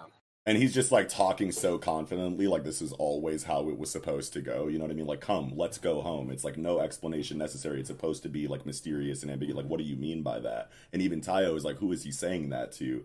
And it's just like the sheer confidence in the situation. I like the ryu stuff. Like i'll be generous and give you a chance to atone for what you did to ray and your kids because like he's getting really mad just seeing Momo right here, and it's like you have like Yeah. you did something terrible to these people that I legitimately care about, and it's like he's very like you know nonchalant and confident and not worried a lot of the time. You know what I mean? At least since we've seen him in the story so far. So like seeing that this is something that pisses him off and like kind of like has him break that initial characterization to go into beast mode. It's just like oh man, that does a lot for Ryu's character in relation to how he feels about you know the cast or whatever because it's like there's not going to be a whole lot of moments that are going to bring him into this state of anger. You know what i mean? But him thinking about what momo did to ray and the yozakura family is bringing that out of him. So it's like holy shit ryu's really you know on the squad on the team down for the fam. You know what i mean? And that just Yeah. does a lot for for the scene to like give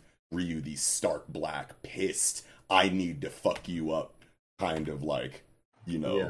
Presence in the scene Oh. yeah I just thought of something. So, with the introduction of the old the gold ranks, and we were talking about how the, a lot of them had like these parallels with um, the main cast.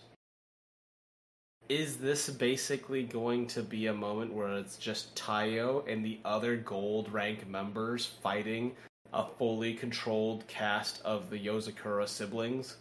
Where oh man they weren't there to be parallels they were there to be substitutes as like a sibling retrieval mission Yeah. where it's just their replacements and tayo has to like learn how to like work with people that he doesn't know he's like i understand your gist i Yeah. understand that you're like this good Yeah. and like you're, you could replace that void but like i've lost the ease in which they like i communicate and operate on the field because you're different people. And like the Yozakura family has been like seemingly impenetrable as like a full unit. So Yeah. I want to see that unit be divided, conquered, altered and so that they, you know, they have more glaring weaknesses. Yeah, I like where you're going with that too, because it's like if Futaba and Shinzo have been kind of like taken off of the protagonist team and turned into obstacles for the protagonist team, then Ryu and Shura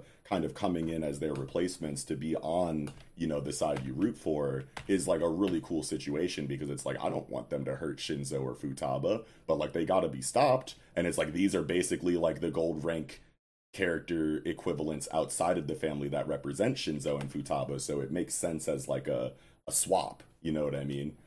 It's mm-hmm. like Shinzo it's and funny Futaba. That it's juxtaposed too. You're right, exactly. Shura is Shinzo, and Ryu is Futaba. Really, in terms Being of their skill, yeah. in terms of their kits and their skill Oh, sure, yeah, absolutely. It is kind of inversed in that way. That is tight. Nice. I like that. Inversed is the uh, word I was looking for. Yeah. yeah. I really do like that. And it just makes you wonder anytime we get more background on these new gold rank members, like, all right, who's go is is she on next? Now that we talked about Giga, like, is oh man, is Nanao next? Now that we have that like evil little stoner doctor. Yeah, are there even going to be any more members of the Yozakura family that are controlled and manipulated by Momo? Is it yeah, just going to be Shinzo and Futaba for now, and then they deal with this, and then Momo has like another area of his plan that he decides to go with instead of trying to take over the entire family? Because like we can assume that this is his plan for the whole family because this will tie back into his idea about how we're going to be a family again, and you just don't know why yet. So this it, it, makes sense that he would want to eventually extend this manipulation to the rest of the family so that they can be together again in his mind. But I wonder just how far that's going to go. Like, are we going to get to a point where it's just Taiyo and Kyoichiro, or maybe just Kyoichiro, you know, is the only one not affected? Or I'm sorry, um, Taiyo is the only one that's not affected. Mm-hmm. You know what I mean? And then like Kyoichiro is is manipulated. Shion, you know, can go like all of them, and then it's just like a Taiyo versus the family kind of thing, obviously with the help of other gold rank spies and Izumo and whatnot, but that would just be a ridiculous situation to get in Yozakura family if that's really where Gondaira went with it. Oh man. So I think that because the Sakuranbo are made from Yozakura cells, that the way they're manipulating the siblings is through all the somanine cells mm. in organs that they have in their bodies. But that means Mitsume won't be as affected because she doesn't have those cells in her body. So there's a chance that she might not be mind controlled in the same way. Yeah, I feel like they. But, I feel like more members of the family have to eventually. Because like, what do they just like stop the plan at Futaba and Shinzo, like right here, and then like that's the full extent of it? No, I feel like Momo yeah. definitely forced the issue because he says we're going home. Where's Mitsumi? Home. What are the other siblings gonna do? Rush back home and try to defend Mitsumi, and that brings them into you know domination infection range. Yeah. Yeah. Yeah, I think I think we have to I think like the conclusion of this particular scene or moment in the in the story for the arc will end with like a separation. Like they're not going to entirely thwart and get Shinzo and Futaba back. Maybe they scuffle for a little bit and then Momo's like, okay, this is getting a little bit too hairy. Let's get out of here, kids. Regroup, reset, and then come back later to get more siblings manipulated. I can definitely see it being a separation instead of like a no, we beat Momo right here. And now he has to like scuttle back to his base and think of a new plan kind of situation. Because I just don't think you introduce this and then just have it be Shinzo and Futaba and then they, you know, solve the you know the, the the the the issue like in the moment and then they get Shinzo and Futaba back right away. I just don't think it happens like that. I think Futaba and Shinzo leave with Momo and then they have to think about what they're going to do next and then they come back and slowly just start continuing to, you know, um, manipulate more and more family members one by one. I think that's where the drama is going, honestly. But I like this page 18 where we use like brainwashing, mind control. Spies have dozens of ways to play others like puppets, but there is always a way to break that control. And Kyoichiro is like, You're right. First it was apprehending Momo, now it's rescuing our siblings. Only one more objective was added to our mission, that's all. And it just says a lot about the caliber of spy that can have the experience to know that hey this situation has gone entirely wrong and outside of our expectations but this is how we deal with it in the moment. Don't let it overwhelm you. We have answers. They're, they they can still think logically despite the big boss of the situation. Like the big final bad guy is in front of them. And whatever they thought was happening is actually not happening at all and like all of their expectations have just been shattered but they still have you know a strategic through line that they can grab hold you know of and and give themselves you know the um the determination and the and the will in the moment to deal with it despite being completely blindsided by momo right now. So it's like a gold rank spy flex that they can remain so calm and have an idea and a plan in motion right away despite things going horribly wrong for them. Like never let them see you sweat kind of shit. Like we can use our experience to deal with this despite it being the worst case possible scenario. And Kyoichiro's just trying mm-hmm. to shrug it off like, "Oh no, it's just one more objective." You know what I'm saying? It's just like something else we got to do now. You know what I mean? It's like, "No, fam, like this is shit has hit the fan caliber of drama right now." I really enjoy the fact that he kind of compartment. It's a super practical way because like if you look, if you feel it, you know, through the whole thing, and you don't try to like rationalize it at all and like break it down into smaller steps, it would feel overwhelming. So yeah. the idea that that is a tool to just like minimalize mental stress and like narrow down my your focus and stuff.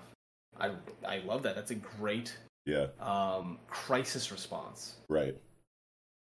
And it, the situation yeah. is just so wild because it's like if we're going to rescue Futaba and Shinzo, we'll have to give it our all. And it's like it's so much harder to apprehend somewhat like in a in a in a world where the job is spy, assassin, whatever, fighter, some kind of warrior.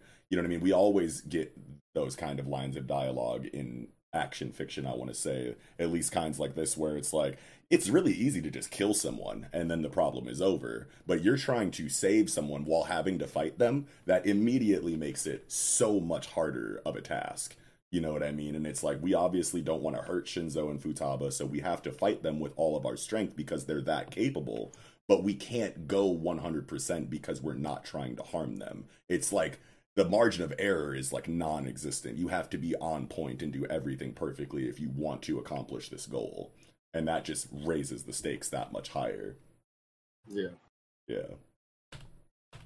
Yeah, I can't. uh I can't wait to see Ryu and Shura next chapter though. Yeah, because uh, the illustration of their faces on page eighteen was super fucking hype to me. The way their eyes are just like shaded out. Yeah, it's like we about to do to me, to like them. they're both on action next, yeah. just straight action next chapter. Yeah, but I mean, I I think narratively it makes most sense for them to like kind of retreat here.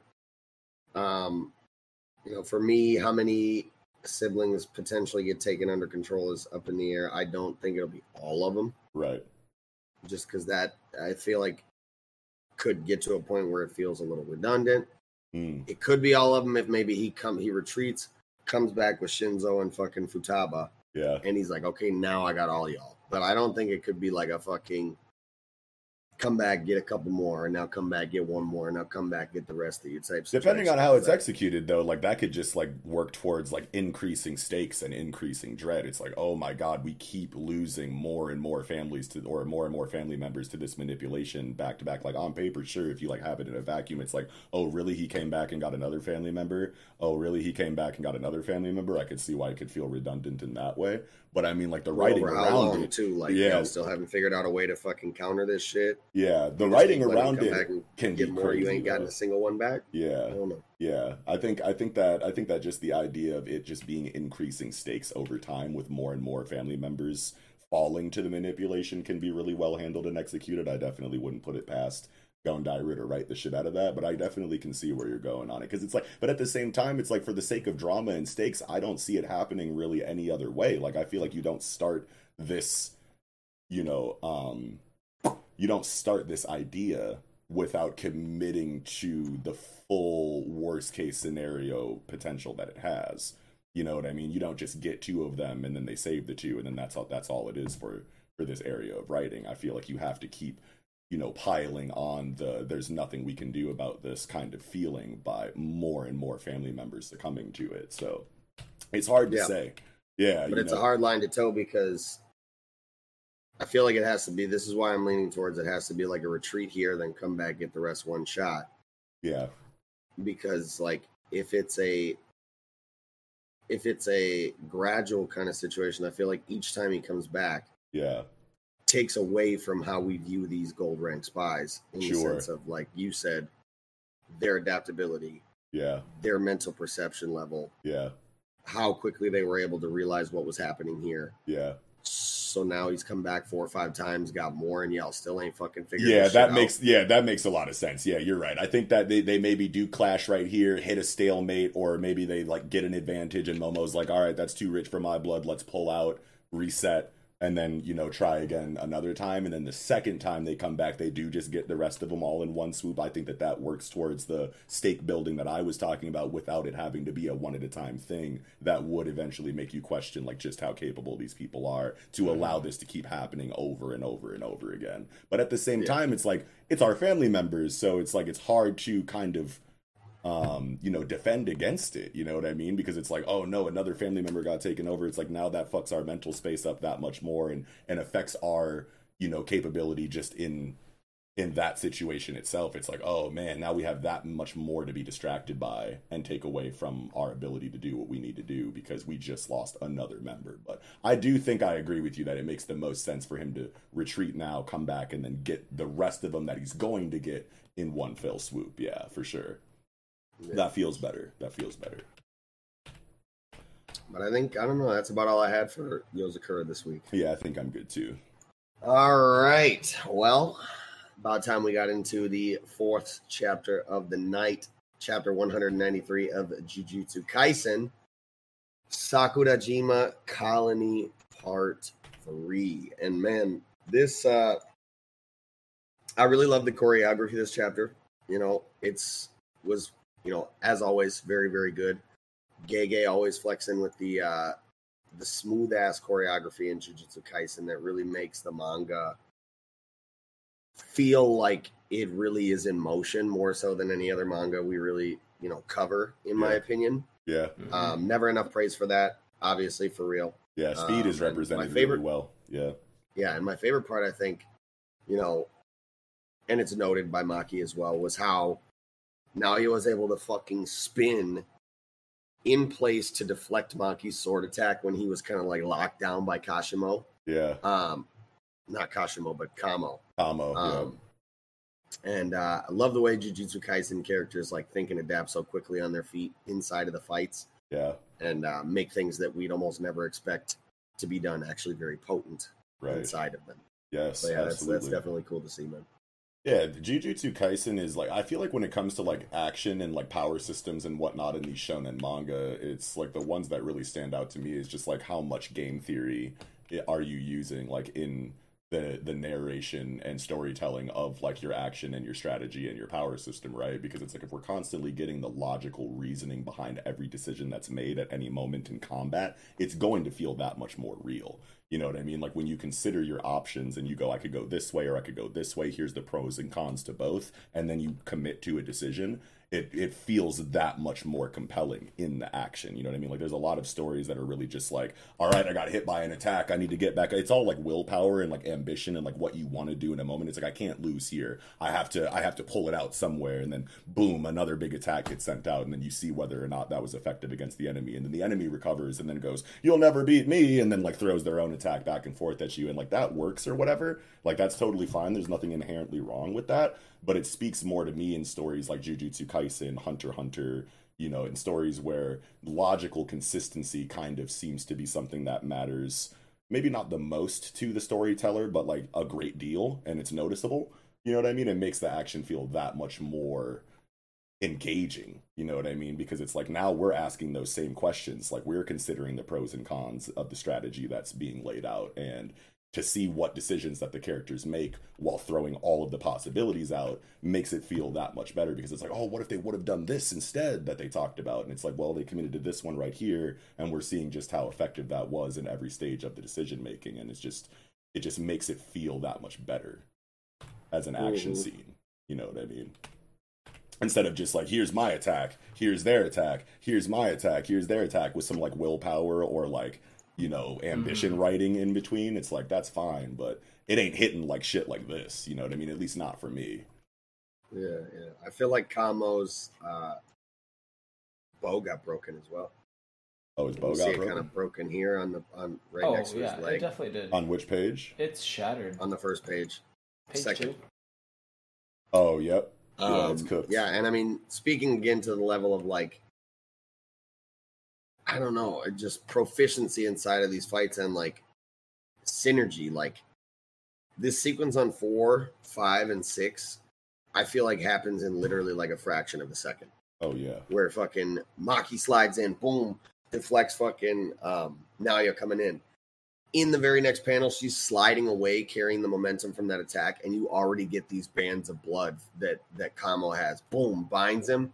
Maki, fucking boom, hits the sword. He deflects that. Like I feel like all that happens in literally like Pew pew pew. two seconds. Yeah, yeah, Oh yeah. You know what I mean? yeah. And For it's sure. just I a, mean- an impossibly high level of fucking synergy without words. Right. Yeah, for real. Man, I love the way this fights, and I think that like by breaking the bow and like, I think that Noritoshi Kamo is just gonna be like, this is gonna be the breakthrough fight, right? Like it's going to bring him to his absolute brink and force him to like really adapt his blood technique or how he visualizes his technique or how he applies it to like counter specific aspects of the new curse womb Naoya Zenin. Um because I feel like a lot of people are like, "Oh man, he's getting, you know, hard hard diffed, you know, destroyed throughout the se- like be, this first encounter." I'm like, "Yeah, but like it's not over till it's over." Right. and like I feel like mid fight do or die evolutions are probably the most fun. But that's just you know my that's my little dark horse in the race. Yeah, for sure. Um, Yeah, I, I mean, people. A lot of people would call it ass pull. they would say it's trash, but I agree. It feels good. You know, it wouldn't be a trope of manga if it, you know it didn't. yeah. Um, the part that I was really interested in is like now that Naoya is a curse, how does his projection sorcery change? Because we know that when he was alive, a mortal, he could do 25, 24 frames per second. Yeah. I wonder how many frames they can do. Even 30 frames would be insane. But like Mach 3 speed is something like almost 2,300 feet per second. Oh wow. It's it's stupid fast. Yeah, I guess I, I guess I didn't look up like what the mocks do. I should probably do that. Mach The highest Mach speed. speed that we've gotten is like Mach 6. So like half that, I guess. I don't know. Uh not exactly. Yeah. Um, oh, so the first wants to Mach is the speed of sound. So then every Mach after that is a is a is a a duplication of that like speed or whatever. So Mach three is three times faster than the speed of sound. Oh, I didn't know that that's how it worked. Okay, thirty three miles per minute. Oh man, Damn, that's crazy. That is insane. And that'll make you feel like, oh my god, how is Maki going to deal with that? Like these are speeds higher than like you know, um, piercing blood and like the higher you know speeds you know caps that we've kind of seen in the series. And it's like she has Toji's heavenly restriction, bro, and we know that, um, we know that she has the potential to outspeed Naoya even in this form because if you think back to, um, if you think back to the Dagon fight in Shibuya Mm, incident, yes. Dagon made a comment about like, holy shit, this motherfucker's running on water right now. Or somebody made a comment about how Toji was like running on water. And then maybe Dagon after that was like, and he keeps getting faster too. No matter what I do, the speed just keeps increasing or whatever. And I think I saw actually Mhm. somebody talking on Twitter.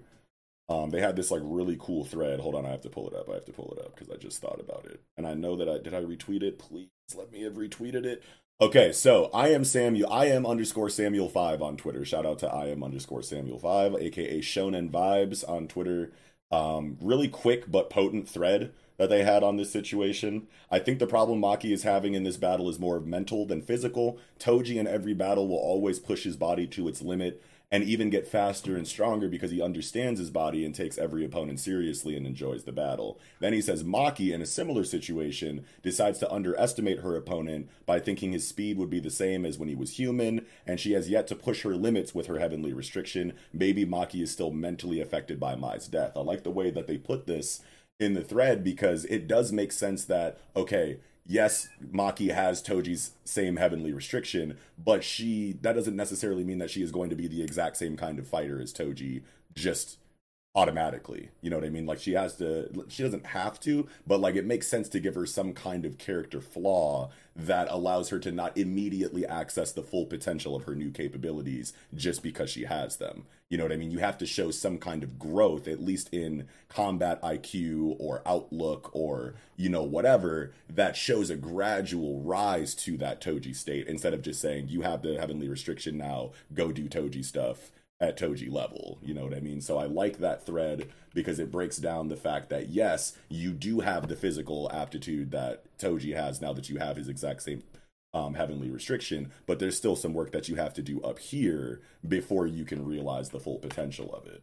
And I think Yeah, that so I think you- I think I agree that that's what we're seeing right now in Maki, and she is eventually going to you know overcome whatever that hurdle is that she's facing and bring her Yeah. that much closer to a true Toji state after experiencing you know you know some kind of um uh disadvantage that she is experiencing Yeah. right now because of that flaw in her mental state comparatively Yeah, that's really interesting. Um, I dig it.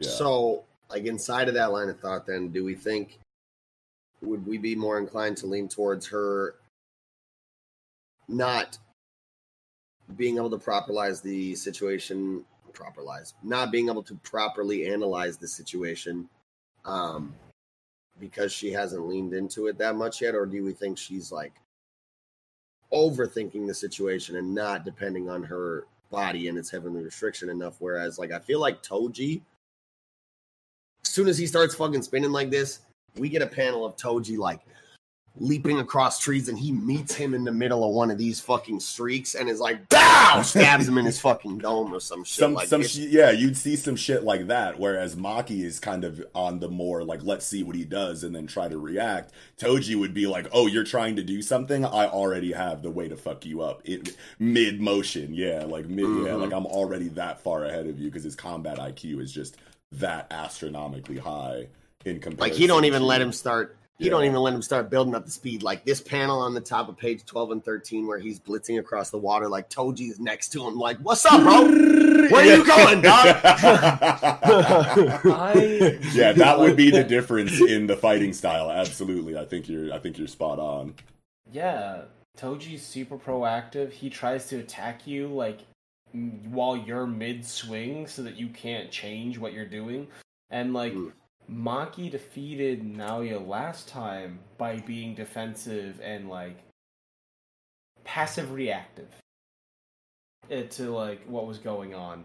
And then they try to do the passive reactive thing that they beat them because they were able to see in 24 second frames per second and able to like like predict where they're going. It's not going to work anymore. And like this is a you know just because it's successful doesn't mean you can use it every single time Right. um i think they're relying on their durability a little too much and so Yeah. now they have to be and the system was like well i can't just deal like endure that's no longer the best defense i think the best defense is a good offense and Yeah. I think you're. I think you're onto something Mello. I think that. I think that Maki maybe is. You know, um, with her newfound um capabilities, I think she might.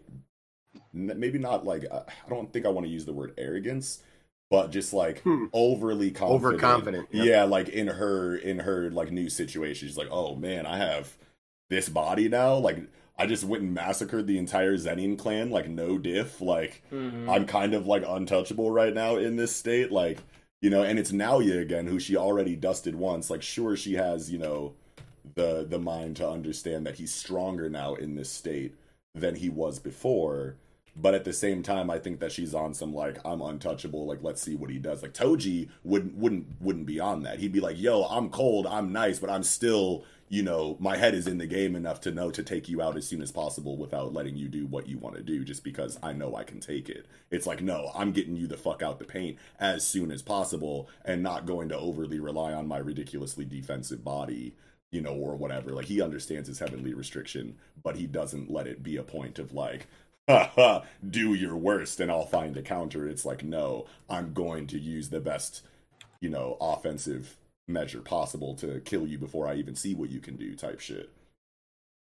Hmm. So I think that's the difference in their in their mental states right now. You need to have a difference like that so that she doesn't just legitimately feel like a clone right away. You have to give her a, you know a, a, flaw that she can progress a hurdle yeah you know what i mean like you have to give it you have to have it gradual you have to let it build. She can still be Yeah. badass and crazy and you know evaporate most opponents but like you give her a a difficulty like this and it's like now we have a, a reason to expect her to come out of this with a newfound you know um understanding of her body. You know what i mean? Like oh, okay so i could do it like this. I should do it like this you know because you could see on that last page like she's looking right at this motherfucker she's like, looking right at him yeah like i like i could see on it some Luffy shit. yeah, I could see the next shit, like you know, like well, like the, we just had a character that was kind of in this situation. It was fucking Yuta, who we know she's like super cool with. Like Kurourushi was over that motherfucker the exact same way when he was fighting the the cockroach uh, special grade uh, in in his colony. And what did he do? He grabbed that motherfucker by the face and shot fucking positive energy right into his fucking mouth and shit. So I could see Maki on a, some simple some similar type of time.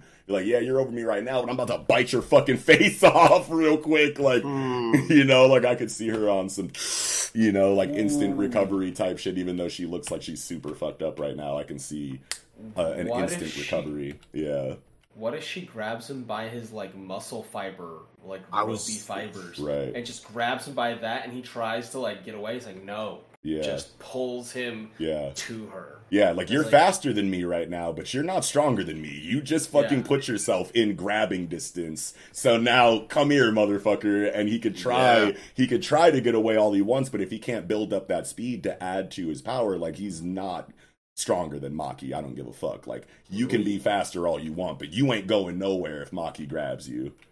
Yeah, we see, we see that uh, that handshake fight that you referred to in Sakamoto inside of Jujutsu Kaisen, where they're fucking Hey. literally like Maki's holding him like blah blah blah Yeah. blah. Oh going, man, bitch? that scene Knife in edge death matches his ass. that scene in Dragon Ball Z when Goku goes Super Saiyan 3 for the first time against the bigger first form Boo, and he grabs him Boo, by his fucking like head dick antenna, and just bink, Yeah. bink, bink, bink, bink. Yeah, like a fucking Oh, like those balloons, like those big like inflatable things that you hold and just like punch and they Yeah. come back to you. Yeah. Paddle ball. yeah, paddle ball and shit. Yeah. Uh, Man, it makes me think of like who, uh, who like, who's underestimating who at that point. And I like that little bit of reversal because I imagine it because like the way Naoya is now designed, he reminds me of like a motorcycle engine, one of those like heavy skull rings bikers have, and like muscular from My Hero. Yeah. That's just the vibe I get from them. They look a little bit like uh, the big bad from like the original Digimon movie. Oh, sure. A oh little bit. man, that's taking me back. Exactly. Yeah. But like, I because like Deku trapped himself in Muscular's arm, like arm Mhm. fibers, and so I'm thinking that Maki might do something like that to like really mess with them. Hmm I feel like these. Go ahead. Sorry. the projection sorcery stuff only works on like one thing at a time, so he can't freeze both of them. Well, I mean, he just like froze like what, like twenty I- instances of airflow, and then fucking punched it and exploded all of them, like True, in this true. chapter. And that's like really interesting too, because like this is like something inside of projection sorcery that we haven't seen yet, which you can expect in a new projection sorcery fight or whatever. You obviously don't want to have all of the we haven't seen all of the capabilities of projection sorcerer across two fights i hope not so this is cool to get a new application of it and it makes a lot of sense you freeze you know like one instance of airflow over and over again so you give a physical form to something that is normally intangible and then you know it's just physics from that point on. You fucking hit that solid thing and exploded, and now you have like compressed air explosions. You know what I mean? And like that's just really fucking cool. You know what I mean as an application for it, Oh yeah, and it makes I- all the sense in the world. Yeah, it's just tight. It makes me. I love that he used that as a diversion to like fly away to ma- build up momentum. Right, because this was never Um, going to do enough damage to actually make a difference. It's definitely just like a smoke screen, real quick. hmm Yeah, It's like being throwing like broken glass at someone. I'm like, that's effective. yeah, Um, The part that I thought was really interesting is the fact that like um he doesn't have palms, right? Like he made a fist out of those ropey tendrils to like really try to box Kamo, yeah, but projection sorcery was about line of sight requires line of sight and often requires like touching something. Oh yeah, so that, the fact yeah, that he that's right. throws multiple layers of airs without actively touching something. So does he have a maximum radius of his like cursed air, like cursed aura that can reach that air? Like, Oh, I see like, what you can mean. he remotely freeze things?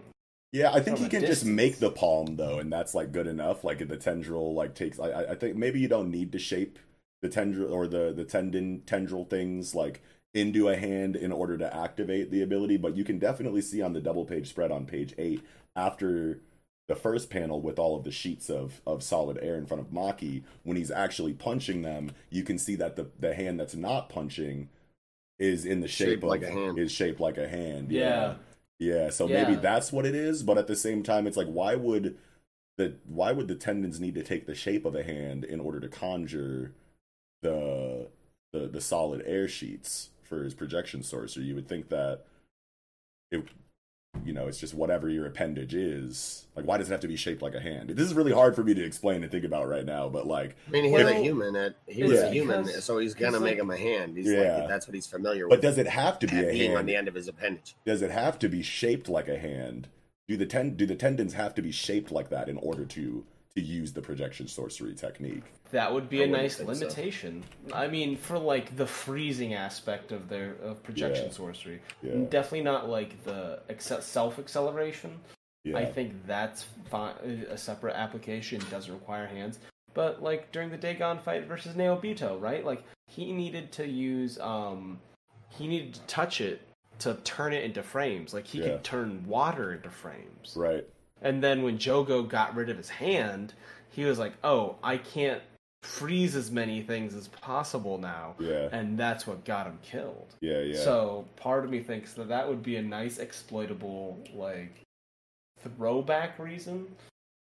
sure.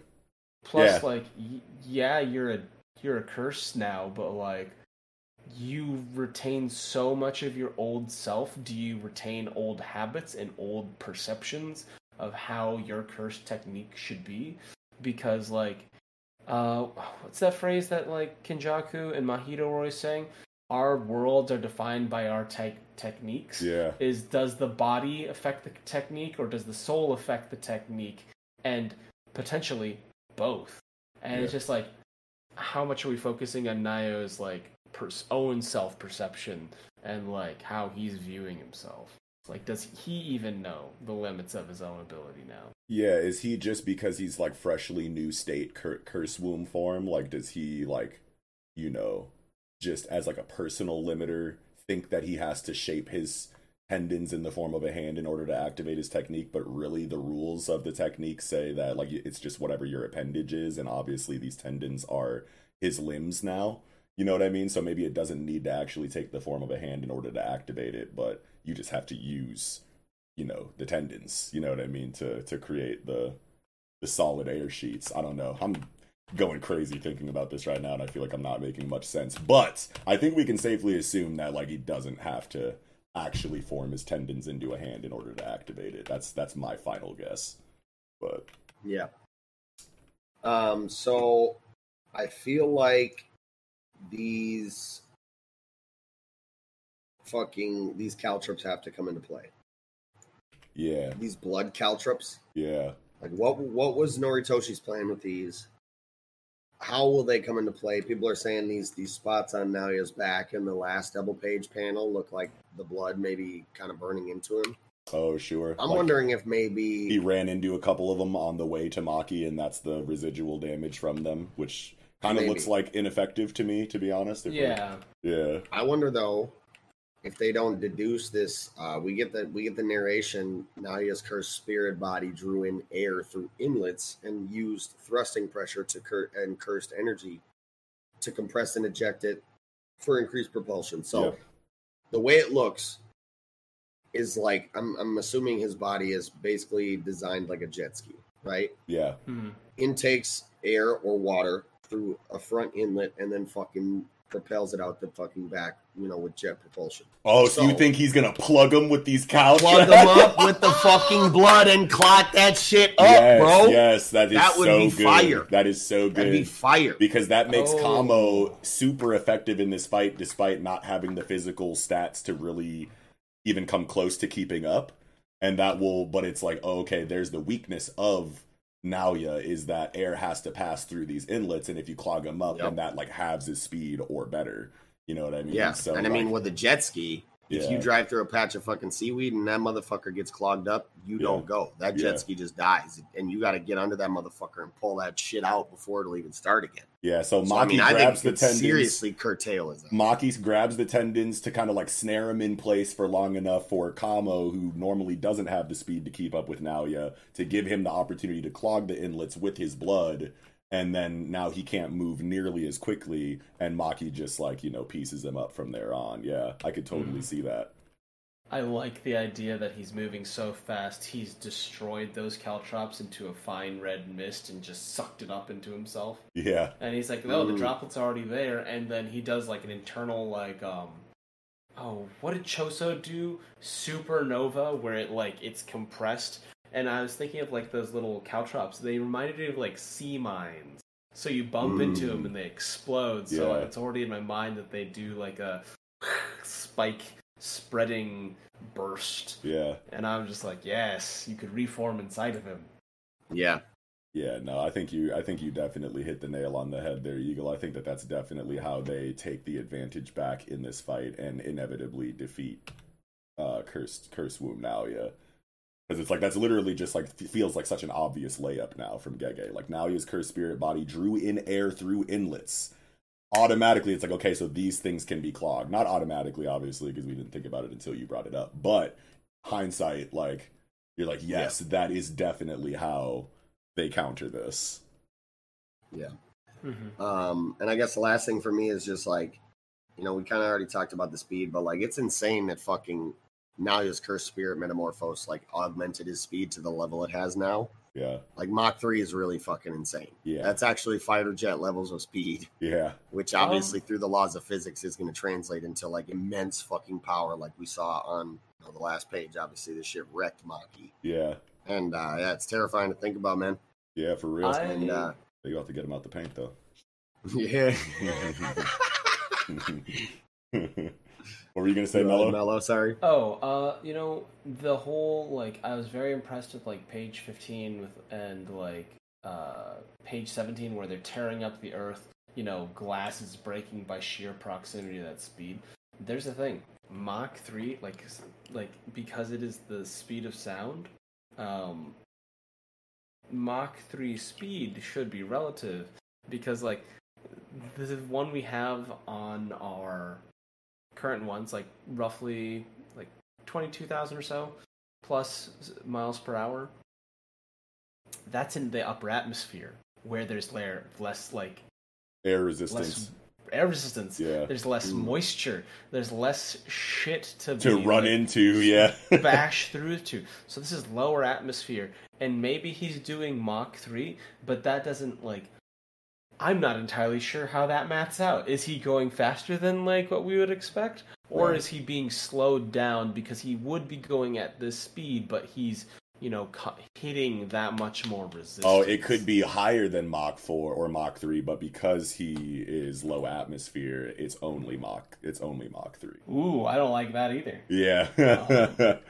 No, because that that's worse. basically what you're saying, right? Because if he was higher up in the in the atmosphere, he would have less things to run into that would slow him Yeah. down. So that would be higher speeds up there, but he's really low to the earth and has other, you know, solid matter that he's running into clearly like the ground and trees and Yeah. et cetera, et cetera, that would technically be slowing him down from whatever his max potential Yeah. top speed would be in a higher atmosphere. Yeah, absolutely. That is crazy to think about. Um, the only thing I have left is the idea because like Kamo doesn't have to manipulate only his own blood, right? I can't remember actually. Can't, it, No, no, no, no, no. That's should- why he has the blood bags. Oh wait, That's unless why he has those the blood unless bags. those Is blood it- bags are his own blood. Maybe. Yeah. Yeah. But at the Trapping. same time, like, could he theoretically use, you know, the spare blood, spare blood that Maki is just has pouring out of their mouth and being like, "And you're close," and slice. Yeah, yeah, yeah. I definitely think that there's a reason why they're showing Maki bleeding so much. Obviously, we want the, the the the stakes just from like the fact that she's taken that much damage. It's like holy shit! I don't think we've seen Maki, you know, this fucked up since she got this new heavenly restriction. There's a reason to worry. Up the dread levels or whatever by showing that Mhm. much blood, but also Kashim or Kamo is a blood you know technique fighter you know what i mean? So there's always that chance that this excessive not excessive but this big amount of blood that is coming from maki could be used for one reason or another by kamo but we would have to know if he can only manipulate his own blood or if it's the blood of others. I feel like i feel like it has to be his own blood because like if not then like why didn't choso just like ever use Yuji's blood against him in their fight, I guess, right? Because Yuji was bleeding like a motherfucker, and we never got like any dedicated dialogue or narration to the idea that Choso could be using Yuji's own blood against him, and I feel like that's not something that Gege wouldn't do if that was a possibility. At least I Yeah. want to think that. So I think it Hmm. might have to be his own blood, but I'm looking up his wiki Or- page right now. Or Yeah. it's just more difficult, like it's too difficult to do in the heat of battle. Yeah. you know that yeah. thing where like it takes more precise attention because it is someone else's blood. Yeah. But that also gives us the idea that like if Kamo is able to manipulate the blood, even if it is at like a lesser or less speedy rate, Yeah. he could use that to like heal Maki from pretty grievous wounds. Yeah. It's like, ah, your blood. I'm gonna put your blood back where it belongs. It, get get back in there. You're just gonna. Oh, get- sure, yeah, Get yeah, back yeah, in there. Get yeah. back in. Eh, scoop that all back in there. Let's go. Let's go. That's You're cool. Fine, you're I like that. I like that a lot too. But it, on the wiki page, at least, it says um, praised for its balanced set of abilities. Blood manipulation grants Noritoshi the ability to control all aspects of his blood. Fair. So I mean, like that doesn't necessarily mean that he absolutely cannot manipulate other people's blood, but I, I could definitely see it being a thing in Jujutsu Kaisen where you add the caveat of it's not nearly as potent as controlling his own blood, but he can still technically do it if he concentrates hard enough for you know a specific effect. But it, it's not worth it to try to use someone else's blood as like a weapon because the conditions are that like you should Yeah. only be doing it with your own blood, and it's going to be that much more potent because it's your own blood. Yeah. It's it would be like uh going to uh, like Jajanken. You know, Yeah. it's not really set up for combat. It's Right. just power. Yeah. Yeah, yeah, yeah. It's not uh, Yeah. field practical. Yeah, for sure. Um, I don't think I had anything else for Jujutsu Kaisen this week, though. Yeah, I think that's about all I had as well. Banger chapter, Me of course, though. Banger. Yeah, and um, for anybody that thinks that Maki lost here, or is like about to lose or die, absolutely not. I definitely 100% disagree with that. I don't think you give her the writing that you've given her so far just to have her die this quickly. And you can't put it past Gege. Nobody's really safe in Jujutsu Kaisen, really. You know what I mean? Especially not like the secondary characters. You know what I mean? And as great as Maki is, she definitely does fall into that you know category of of character that doesn't feel as safe as like a Yuji does, you know, for example. But at the same time, like look at what happened in Obara. So at the same time, it's like Yeah. yes, any character can go at any time, or at least be taken out of the story, you know, for significant periods of time, even if they don't die. But I definitely don't think Maki loses here because it's like then like what was it for? Like you gave us all of that writing with her and Mai just for her to be rebirthed into this like you know new version of Toji essentially, and then you have her go kill the Zenin clan, and then the only two fights she gets outside of that before her character dies are against the same person before they inevitably beat her. After like building up like the misogyny and like sexism inside of the character and it's like we're definitely overthrowing Mm-hmm. that you eventually just have that theme win out in the end. That doesn't really make sense to me. So i definitely think that maki clearly recovers and just ends this motherfucker eventually. Yeah. yeah but that's my last thought. Yeah.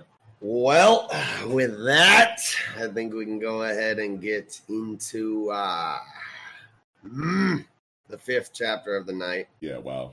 My Hero Academia, chapter 362 Light Fades to Rain.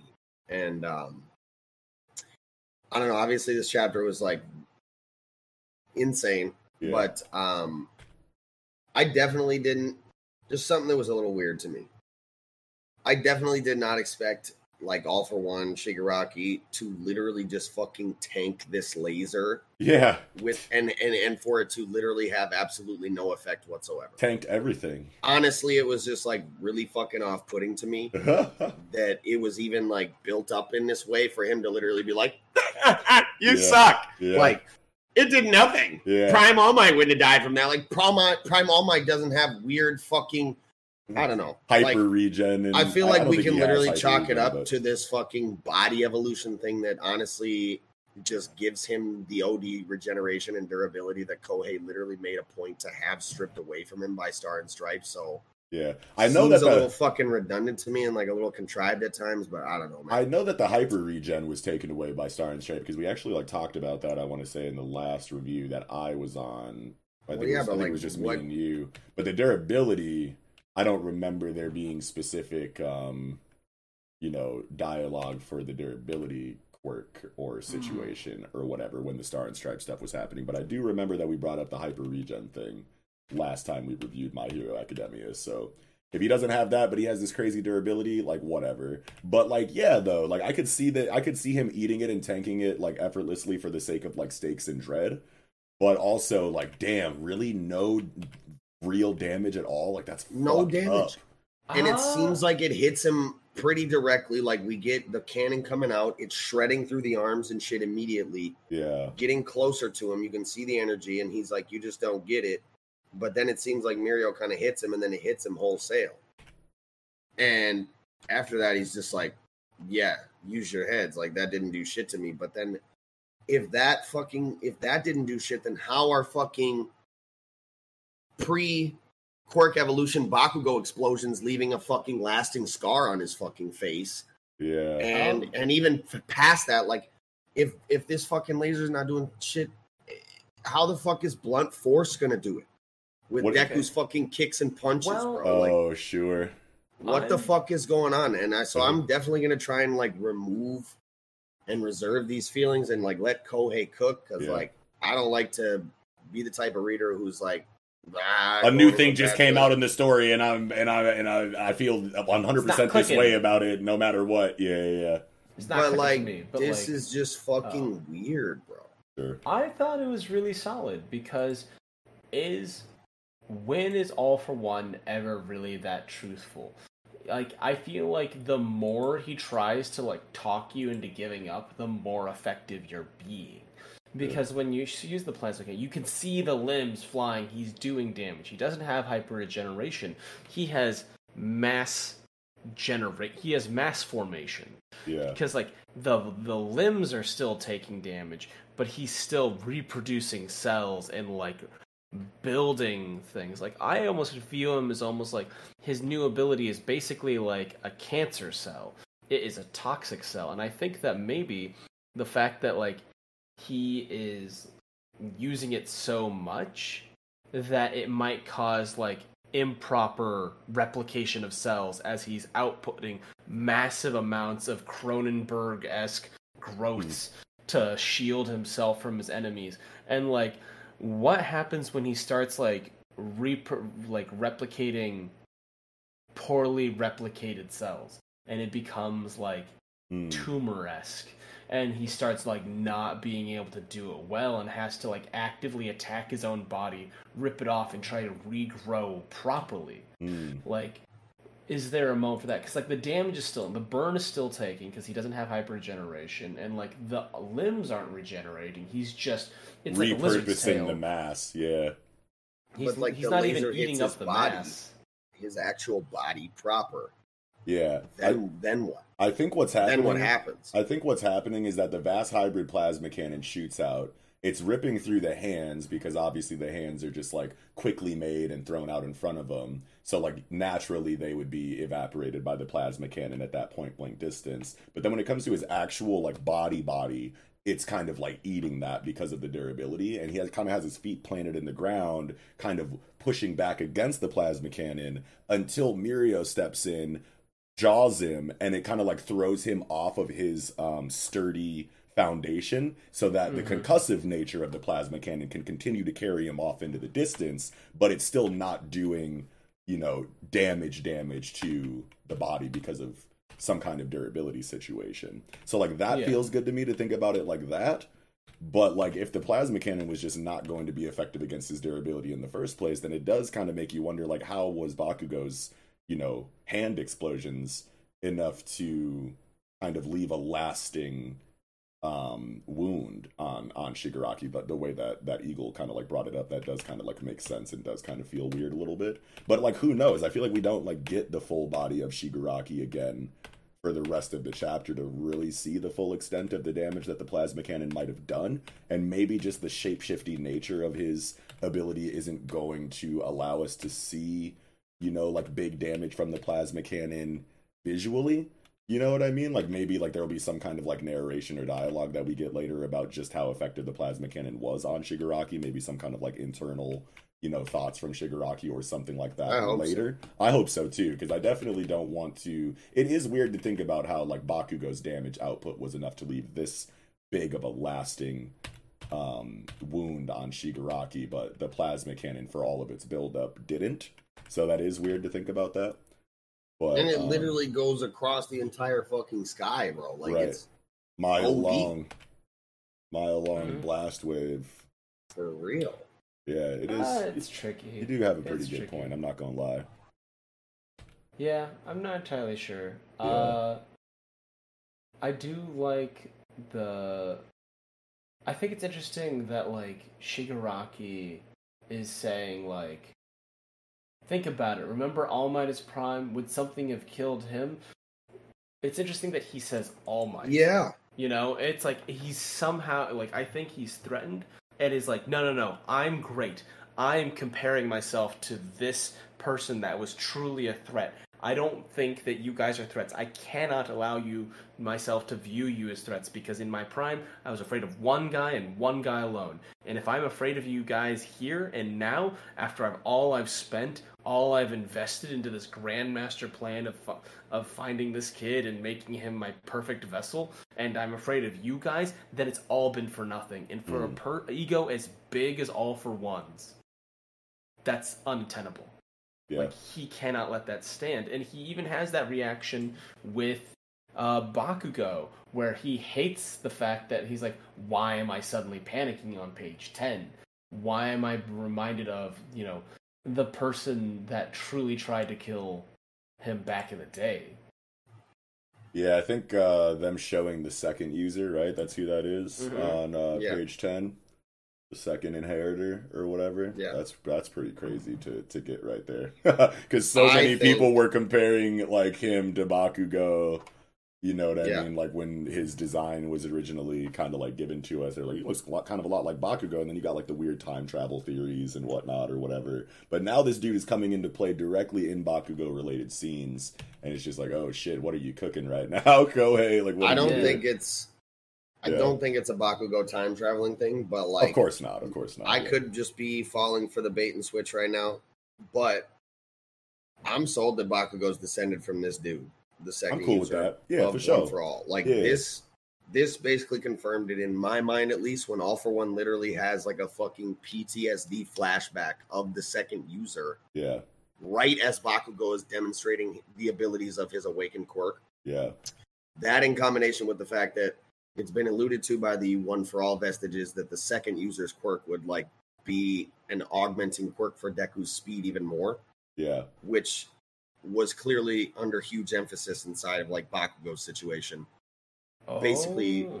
You know, like it is literally telling us like he's moving at immensely high speeds right now because he can propel his body from any direction at any point in time. Yeah.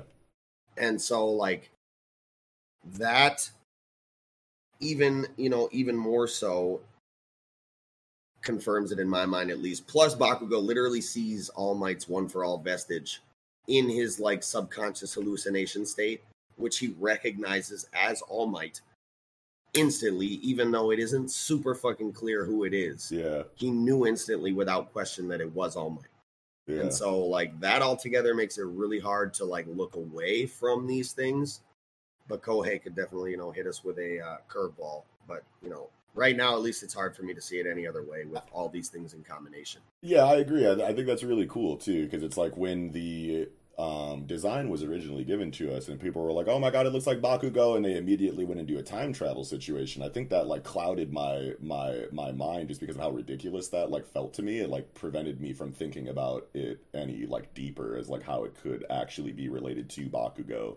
You know, because it was like if this dude is really just a descendant of or if Bakugo is a descendant of the second user or whatever, and like then there's some kind of like you know heritage or biological, um, or genetic you know link there between the two, and like maybe this is like his great great granddad or some shit or whatever. Then Yeah. like that makes all the sense in the world. You know what I mean? Compared to like time travel shenanigans or whatever. You know what I mean? So it's like if it's like a quirk Yeah. factor thing, you know what I mean, and they both have the same quirk or whatever. So since the second user is definitely in the vestige space with the same quirk, it makes sense that Bakugo, who now has that quirk, is technically tied to the All Might vestige as well, the same way the second inheritor was, just through the quirk Because- factor or whatever. Like that makes all the sense in the world for sure. I think right now. I think it's yeah, Yeah. especially because like even when you give up the quirk one for all, here you go. yeah, Like you're taking this quirk, I've, I've given you my hair, you ate it, yeah, boom, quirk is passed on. Some embers still remain. And so, like, you know, the two quirks, like his quirk is now part of One for All. One for All is part of his quirk. So even when he gives One for All up and keeps his quirk, there's still going to be embers of One for All left inside of that right, quirk factor within Right. his DNA and shit. right. So that totally makes sense as, to, as far as why he can see the vestige. Yeah. Especially if they're like directly, you know, related. You know what I mean? In some kind Yeah. of like family tree kind of way. You know what I mean? Because just like you were saying, it's like the second user got one for all. Their quirks kind of like came together, explosion and, you know, the stockpiling or whatever of, of one for all or whatever. And that's continually Yep. passed down. But at the same but at the end of the day, those quirks are like intertwined together as far as like when the second inheritor received one for all. So then if he has a kid and then passes this quirk down from kid to kid, and then eventually we get to Bakugo. Bakugo has that same quirk as the second inheritor, which is linked to One for All because of his time with One for All as the second inheritor. Then it makes sense that Bakugo would see the vestige of um of of one or of uh, of All Might in this moment or whatever, or of One for All. Yeah, Yeah. Man, The only, sorry. well, I was just going to say, the only thing that could throw a wrench into it real quick is quirk, me- quirk melding over the generations, right? Like the two parents, their quirks come together, and the kid's quirk is usually kind of an amalgamation of that quirk. Oh sure. And so that's the only thing that could bring it to question like, okay, over time, has, has Bakugo really kept the same quirk? Like it is, is it, are certain quirks like more dominant, as far as the genetic side of things and they Yeah. retain their qualities over weaker quirks? I was Or, just gonna say, is the like- situation there. I was just gonna say like you like like Punnett Square shit. You know what I'm saying? Like this specific quirk is just like that dominant that like it kind of like beats out the other parent's quirk from generation to generation. Kind of like you know if like you have like a widow's peak or something you know in your in your family like. If that's a really dominant, you know what I mean, like thing or whatever, and you'll Yeah. see, you know, that that widow's peak pop up over and over and over again. Whereas like less dominant things, like you might, you know, you might not see that trait, you know, from one kid to another or whatever, but like some are so dominant that you just consistently see them over and over again as kids are had. So like I can definitely just see it being explained like that way. Like and maybe the one for all embers kind of mess with that as well. You know, mm-hmm. Kind of Right. make it more dominant or or un uh, unassailable or unalterable, I guess, by other quirks in a way. Yeah. The thing that I really liked is like, is like, what Bakugo is seeing doesn't have to be real. He's That's true, too. That's right? true, too. It's a hallucination. Or I do like that. I I didn't even think about the the second second holder being a red descendant Baku. Like, did you know that like if you do cocaine and stuff, like it can um, directly modify the proteins in your DNA that can like parts of your pro- proteins in the DNA that are actually like kind of control parts that like are you more or less prone to addiction Oh sure, and yeah, yeah. like so like if uh, if like drugs and stuff if like krokodil can change your dna if if things like meth and cocaine can change our very dna having a quirk that contains multiple quirks which is something that no most bodies shouldn't Can't be able to hold yeah. or like become brain shut down like the gnome like pre-nomu people Mm. like Mm.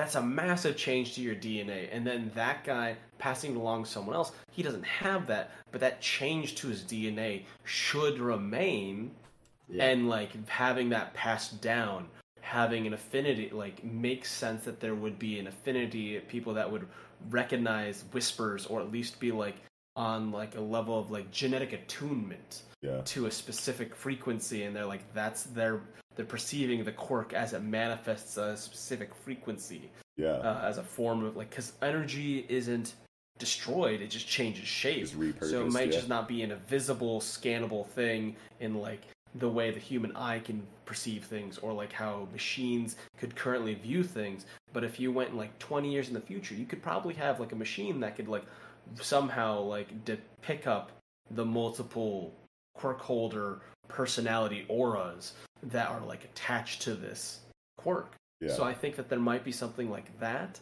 um I think it's interesting that you brought up the idea that this doesn't have to be real. You know what I mean, or whatever. Yeah. He might, he might, he could just legitimately be hallucinating, and that's definitely like a possibility. I want to say, but I just don't think you get page eleven immediately after page ten if it's not, you know, all together. You know what I mean? If it's not a thing, if it's not like actually happening. Yeah, it, fe- it, it for me it's like uh but what if yeah, devil's advocate throwaway right, right. moment? I'm like hey you know but like you guys really sold me on this like uh you know the katsuki ancestry involving the second holder. And i'm like i love that. I love that. That's great.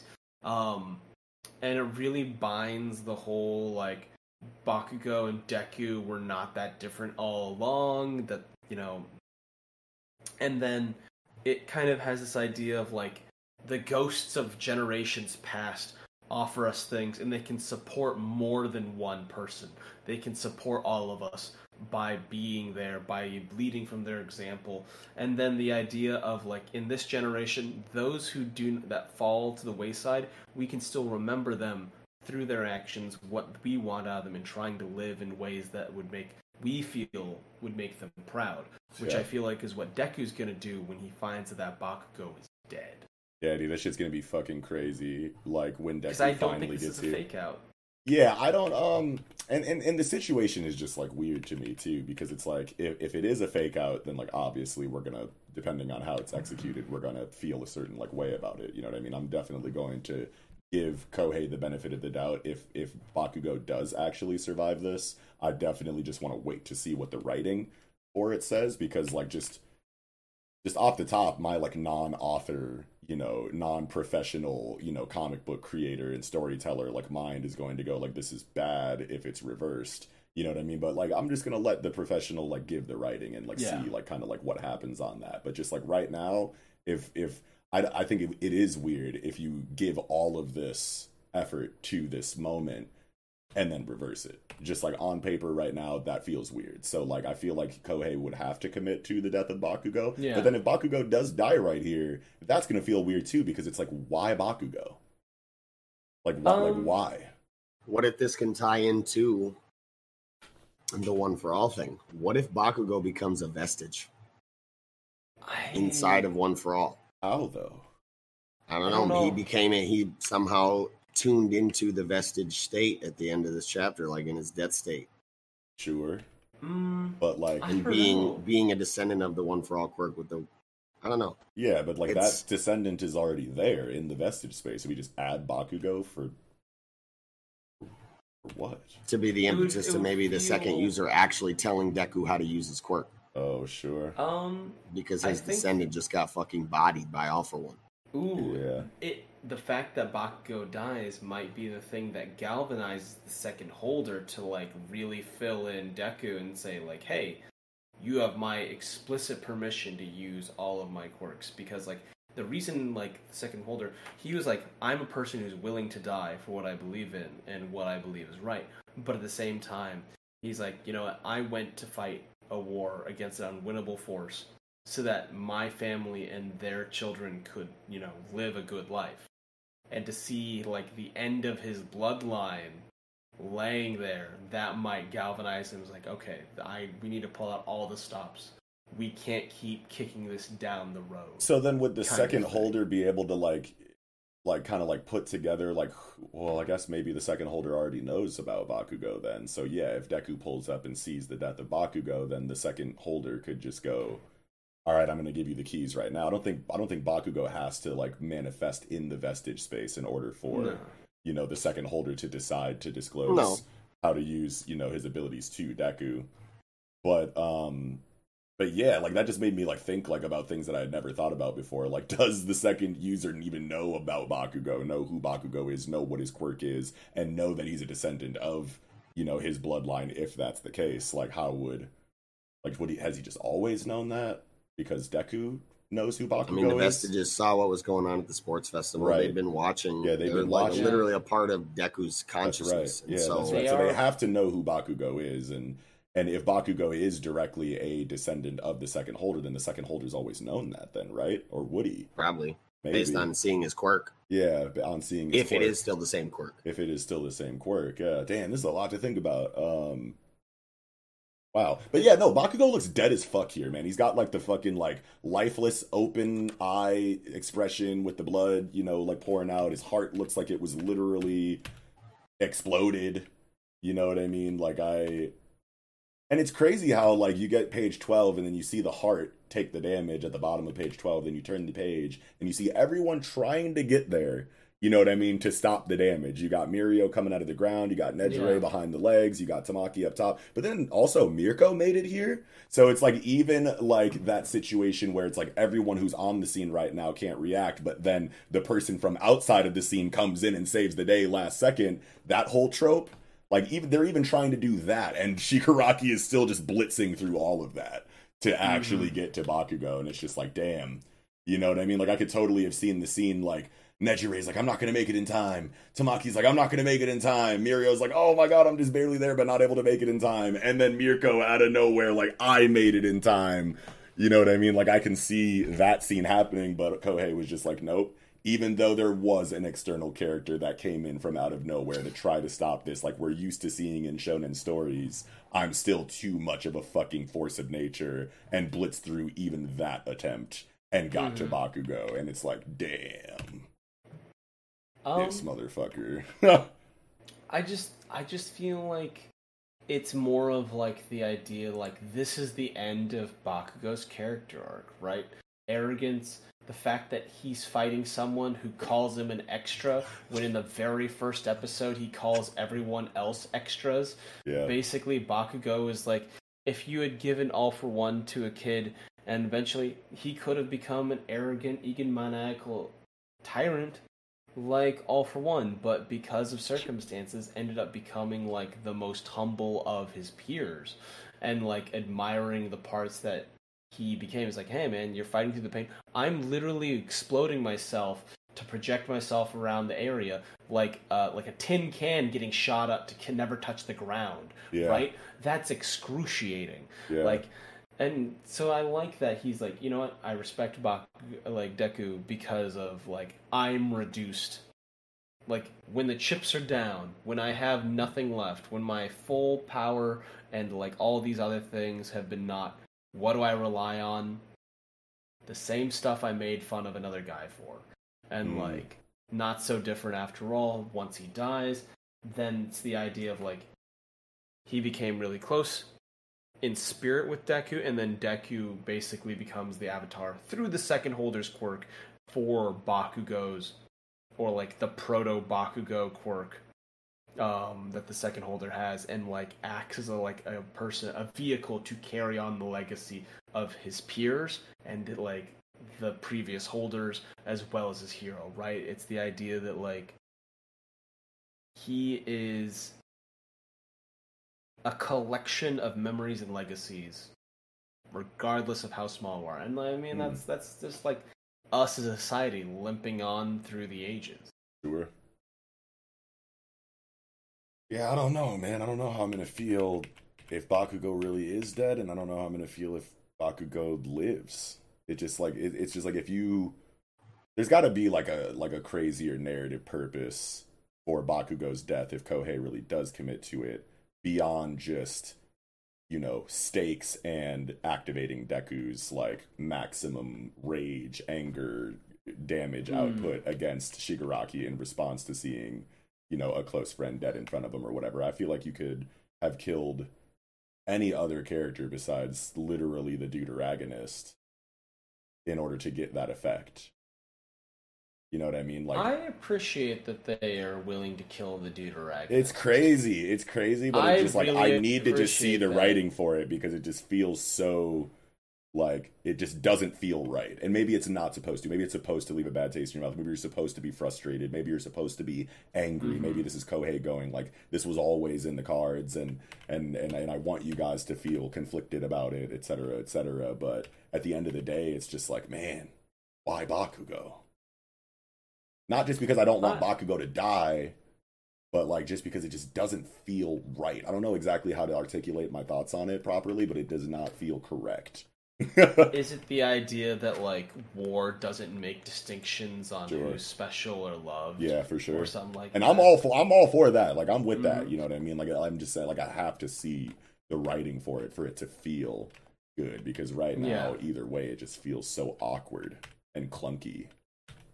I need to let it pan out. Yeah, for sure. Like, I I'm I have a lot of trust for Horikoshi, and I feel like they play with a lot of expectations. We've seen death bait and switches, even like with like my run on this show. We've we I mean we hated that Black Clover early Spade War, like all these fake out deaths, and we're just like, come on, like Yeah. commit to the bit. So I want to see how Horikoshi handles that, and Yeah. then at the same time, if he does somehow do a backpedal or like a last minute recovery, or even an epilogue of like the idea that Bakugo can live, but he cannot really use his quirk without killing himself, and effectively becomes a quirkless member of society Right. and has to live on and survive. It's like I saved the day.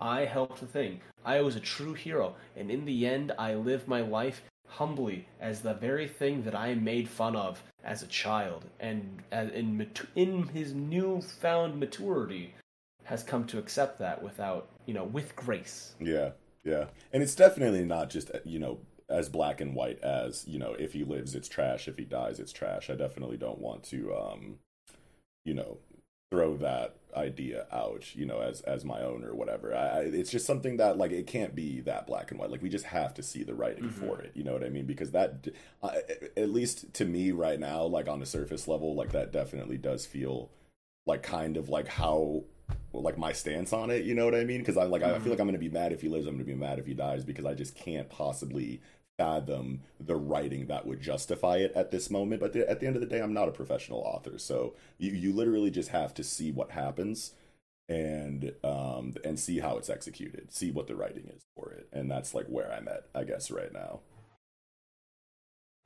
I, mm, man, Hmm. because I don't like dealing in absolutes, right? Yeah, like yeah. Only Sith and Twitter deal in absolutes. yeah so like and like I've been wrong dozens of times. So many before, times. so, So many and like times. so many times. Yeah, and Like, it's all- I- and it's I'm- most I'm of the time- wrong than I'm right. Uh, yeah, and that's like the best part of it is because like hmm you know you you you think you have it so figured out the logic in one way or another and then they come through and show just why they are you know the esteemed writers that they are by being able to subvert expectations in ways that you weren't expecting before especially when you mm-hmm. think you only have two options. And when thinking about those two options you don't feel good either way. So you're like there's no way that they can fix this. There's no way that this can feel good. And we always say that and then these writers pull up and then write the shit and we're like oh man that's so cool. Yeah. I was wrong and it's so much better than what I was expecting. Like that happens often enough to where it's like even though it feels weird right now, you kind of just have to let especially a writer like Kohei Cook, you know, because they at least me personally haven't let me down too many times before. So hmm It makes me think about how, as a media consumer, I'm always thrilled when an author takes me to a place where I'm like, I can't think of a way forward, yeah. and they show me the like the unseen path, and it's just like it always feels like a little revelatory, yeah. and I'm like, wow, that that hits, Yeah. or and like at the same time, like sometimes it doesn't hit, Yeah. but you know what? I appreciate the chutzpah to like really try. Absolutely. I Plus, wonder, like, with how um, well the trader stuff was handled when everyone was positive that that was going to be buns no matter what, like, just gives me all the faith in the world that Kohei will write the shit out of this no matter what happens to Bakugo. But yeah, go ahead, Eagle. I just I don't know why this just popped into my head, but I wonder how people would I wonder how people would react if um if Hor- if Horikoshi was like, yeah, Bakugo passed the quirk singularity, and he just grows a new heart on some Shigaraki shit. Oh Jesus, I don't even know. Like, I don't even know how that even comes close to making sense right now. like that. That's literally what happened with Shigaraki. so That's why that's Yeah. why what's going on is going on. Yeah, Mm. break it down. Explain it again for me entirely, like the whole situation or whatever. the thing is that Shigaraki has supposedly now, All for One has supposedly now qu- passed the quirk singularity and accessed this inevitability inside of the human body because of the quirks getting harder and harder to handle for them, where they adapt in this way that we are seeing from Shigaraki's body right now. That's the justification behind why his body's doing what he's doing from the author. Oh sure. And But so I just don't like- know how that translates to Bakugo from explosion to regeneration. Just seems like a crazy. just that leap. he awakened his quirk. So all the the quirk all the, singularity, and his quirk has been noted as one that is one that's hard for the bodies to handle. Mm-hmm. oh One of the main one of the main quirks behind the quirk singularity theory, or one of the main types of quirks behind that quirk singularity. So is it basically saying like if your quirk is naturally, you know, has a caveat that puts like a physical strain on your body, that reaching the quirk singularity will allow your body to immediately like evolve and adapt to that detriment and allow it to have a secondary function that regenerates the damaged parts from the overuse of your quirk? The dialogue that we got from Shigaraki is that this the, his body now was the inevitability of the quirk singularity and quirks evolving more and more. Yeah, I, and that's like that sounds like cooler. I just don't like I can't I personally cannot like piece together the logic for it though. Like I don't know. That's why I've been bugging this whole fucking time on the Shigaraki ah, shit. it makes because like they say feel the he's like way. the inevitability, but like didn't Garaki and AFO really accelerate the process in like in a very purposeful manner by like reconstituting and rebuilding Shigaraki's body in a test tube and all that stuff? So like I I, I don't Well, no, Like, I can the see objective was spontaneous that he would become the perfect vessel for one for all. I like the That that test tube thing was the transference of one for all into Shigaraki. I like the quirks. um I like the idea that like if your quirk harms you that you know over time you could reach a state to where your body kind of adapts to that and protects the parts of itself that your quirk would harm. You know what I mean? Like that sounds like cool as like an evolution of like your quirk body relationship or whatever. But like explosion harming the parts of the body that are close to the explosion or whatever from the strain of the sweat glands you know, being like overused or whatever, I can see his body adapting in a way to where that doesn't hurt as much anymore. But like full scale organ regeneration just sounds like way too crazy of a leap, even with that concept. And it's like, and his quirk didn't even do that. I would to argue him. that fucking what we're seeing from Shigaraki is pretty fucking crazy. Right, but Shigaraki is like a crazy fucking biopunk, like body horror like character. Nomu. Yeah, like that's like that's like a like layered in a bunch of like crazy, you know, logical like you know it's situations. rooted in the same concept, though. Right, but like the bo- like like Bakugo But the ground is not this body horror character. You know what I mean? Like that, like it, like that just doesn't like I can't even fathom like explosion to regeneration to the degree that like it makes way more sense for a character like Shigaraki because he's a fucking like mad scientist experiment at the end of the day. And like I know that it's like bringing it back to like his quirk being the reason for like all of this or whatever, but like it that just seems so messy to apply that to Bakugo. It feels like maybe that quirk singularity, like physical resistance, because he's basically blast proof. Like if he was exploding, and like why is his skin still on? If Right. he's exploding from his skin. So I feel like the adaptation to his quirk physically has already been achieved. But I feel like even quirk singularity is not going to save him from character death because, like a firecracker explosion, you know, he burns twice as bright but dies quite half twice as fast. Um, Cool. and it's like, you know what? Plus, the damage It- he took isn't even from his own quirk anyway. It's like from yeah, a, he from took an it enemy. from uh, spike to the heart. I mean, the poison that Shigaraki's shoulder puked out wasn't from his quirk. oh, Yeah, but like that's all of course on Shigaraki's body. Like the only I way I could see like a huge stretch is that if like because Shigaraki regenerated so much like mass or like produced so much mass, right? Um cuz he's not healing. But he produced so much mass that he's got like volatile cells and then by shoving his fist into Bakugo's chest, possibly leaving fragments that scrape off from like broken ribs or something like that. Maybe he has like something that's rapidly healing, but like it, it, I can't imagine a cancer cell generating like viable, like a cancer type character developing like a viable organ. I just feel like he's dead. Um, I mean, I definitely feel like he could be dead. I was just posing the question. I wonder how people Mhm. would react if he applied this quirk singularity thing to this situation. that'd be a crazy jump to me. I don't know. I'd have to see how he did it. But just like thinking about it right now, it's like my fucking like ears Yeah. are like steaming, like going fucking getting the, the Hakoware Yeah. explained to him by Knuckle. yeah, I'm just like can't like wrap my mind around like how that would make sense or feel good at all. I'd have to just see Mhm. the writing for it. 'Cause that sounds That's how I felt about this Shigaraki shit the whole time. yeah, yeah. To be honest with you. I I feel like And we've Shigaraki seen more and more of the writings, writing, mostly and I'm just like I'm still feeling very off put by the situation. I mean, I said it at the beginning of the chapter. Just the That fact that weird. it's like a like Shigaraki, it feels a little bit better for me, and maybe I just don't have a proper understanding of the quirk singularity stuff. But just like regeneration and like durability and like you know um toxin um ejection from the body, just like naturally, like that all makes sense for like a body horror like biopunk character. You know what I mean? Like even without the quirk singularity explanation, like Shigaraki's body is just like a crazy mad scientist lab experiment. So like I can Mhm. suspend, you know, disbelief enough for Shigaraki as a character going through this like weird regeneration stuff. But Bakugo is like too is like not that complex as far as like physiology goes. Right. So I just like can't like that that leap is just like too great for me at least right now. But Mhm. either way. Wild shit. Yeah, I just thought it was weird the whole time, especially like that time with the poison, like we talked about.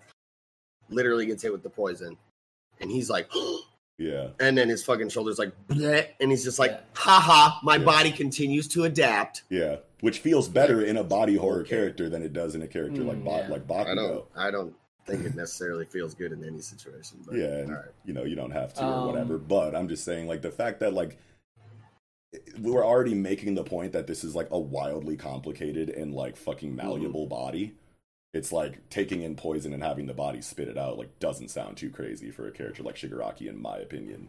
But like Bakugo specifically is Not normally, but like Yeah. when he can't use any quirks, and it's just chalked up to a the quirk singularity Um, body Oh adaptation. yeah, because all of his it's quirks are shut off. heteromorphic. Quirks. Oh, yeah, heteromorphic. Because heteromorphic. like Eraserhead can't erase heteromorphic. Yeah, that's right. So yeah, so if they and if he is this like famous bowl of quirks or whatever, like a It wasn't- Nomu, what it wasn't it what wasn't explained that way.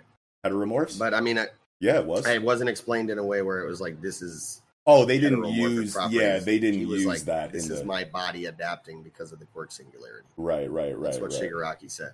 Yeah, yeah, yeah. If Yeah. I remember correctly, comment section. Let me know if I'm wrong. Yeah. But that would that would be a good um way to explain it though, you know what I mean? Like if he has all of these like activated ability quirks that are being shut off by erasure, but we already know in the writing that heteromorph abilities are not affected by erasure, then if they tie this situation back to a heteromorphic factor, which makes sense to me, at least just in my memory, then like that can make it feel better. Um Yeah.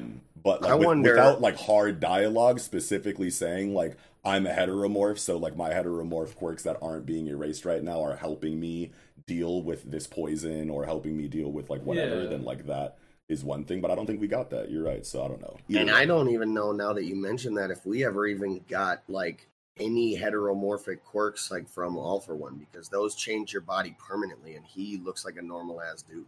Oh yeah, that's right. and so too. does Shigaraki. Like there was never any heteromorphic change to their body. Um, so I like mean, would like, muscular does, would does he take any hetero, heteromorphic muscular quirks? wouldn't be able to be stopped. would Like, muscular his- be his be a victim to yeah would is muscular a heteromorph hold on one second let me see Yeah, this. no, he's be. a he's a he's a um like a muscle augmentation. Like he, he stated, like at the time he thought his quirk was just a better version of Deku's. Like it's a strength augmentation, kind of active active ability. Because when he doesn't activate the muscular effect, he he'll look like a regular dude. But then he turns up, denses the muscle fibers on his ass to where they fucking explode out of his skin. yeah So he does all that actively. okay and that Uh, does make don't know. sense that does make sense i'm just i have the wiki pulled up right now i'm just like trying to It's see if hard it to says say anything about that It's hard to say because like I feel like All for One would have collected enough heteromorphic quirks that he can like has just a really solid body plus the the, the singularity volatility induced Ooh, by oh, that. and- it's a and little I'm- more on the fly stuff because we saw him do like the like bone screws when he was fighting All Might and stuff. So like that's a gotta be a heteromorphic quirk. I think that's I think that's not necessarily like that's fucking. Um, But then, what would qualify? Because I feel like, like some for me, crust shit. heteromorphic is tied to the body, like the physical body. yeah, whereas, heteromorphic is like- like Tokoyami, fucking Asui. Like it's literally changing their physical form. But at the same time, somebody didn't think about. He doesn't even. He can literally just kind of put him in the rep, in the repertoire, and he's definitely given heteromorphic quirks to some of the Nomu that we've seen with like wings and shit. Yeah, So yeah, I'm bugging he about should that. have. is toko yami like okay because no because because dark shadow can be turned off by erasure but Yeah, But Tokoyami But- has a bird face. but he does have so that part of his character design would be heteromorphic but but Tokoyami like dark shadow i think is an activated thing that can be stopped by Yeah. erasure i want to say but asui yes asui is absolutely 100% heteromorphic for sure Yeah. Mhm. but as far as And, Tokoyami's uh, quirk goes, I don't know if Shoji, that is. And right? Shoji, yep, and Shoji, and obviously Kota has a has a heteromorph design as well. Mm-hmm. Um, or Koda. But I'll again- say. yeah. Anyway, now that I think of it, like all for one, you know, can definitely probably just store them and not have them applied to his body. right, right, Because like fr- from some of the Nomu that we've seen, we've definitely seen him like give heteromorphic quirks out. yeah, Um, because they've had like wings and shit, you know, yeah, which mhm. is a heteromorphic property. yeah, for sure. This shit is like this is like frying my shit, bro. I, I don't remember the last time I was like this like overwhelmed by um My Hero Academia's conversations like conceptually. I'm just like so like bzz, like I don't even know. yeah, I mean, at yeah. the end of the day, the the Bakugo point was just kind of arbitrary and Sure. and more more of a jab at fucking people defending the shit out of this fucking whatever. But anyways, okay, we can move on. okay. Take it to Twitter. Uh, Yeah, I love but- how desperate um and scared and worried uh Best Genist is on like 14 into 15 like his facial expression is just like insane like he looks like he's just seen a ghost the entire time and i don't remember Truly like, frantic. yeah he like yeah truly frantic and frightened and like holy shit like i don't think i've ever seen an expression like this on on uh best genist before and it's just like really well delivered like you can really feel what he feels in his in Yeah. his panels Mirio too. Really, all of them. yeah all of them Monoma? Yeah. never seen mirio Fucking- look like that yeah that looks crazy at least No, I he don't looked like that against Chisaki. We've Oh, seen him maybe look he like did. that Yeah. one Yeah. time Yeah, when he he turned did. up against Chisaki. yeah i think he did i think he did Man, uh, I want to shout out to Kippen from the Special Grade co- podcast ooh okay uh, channel. Um, special grade They were- chat yeah, or special- special grade special grade tier chat, support on the Patreon. Yes, yeah, exactly.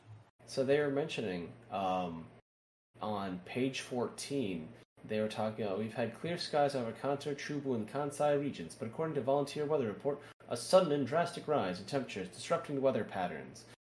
They theorized that it is Dabi.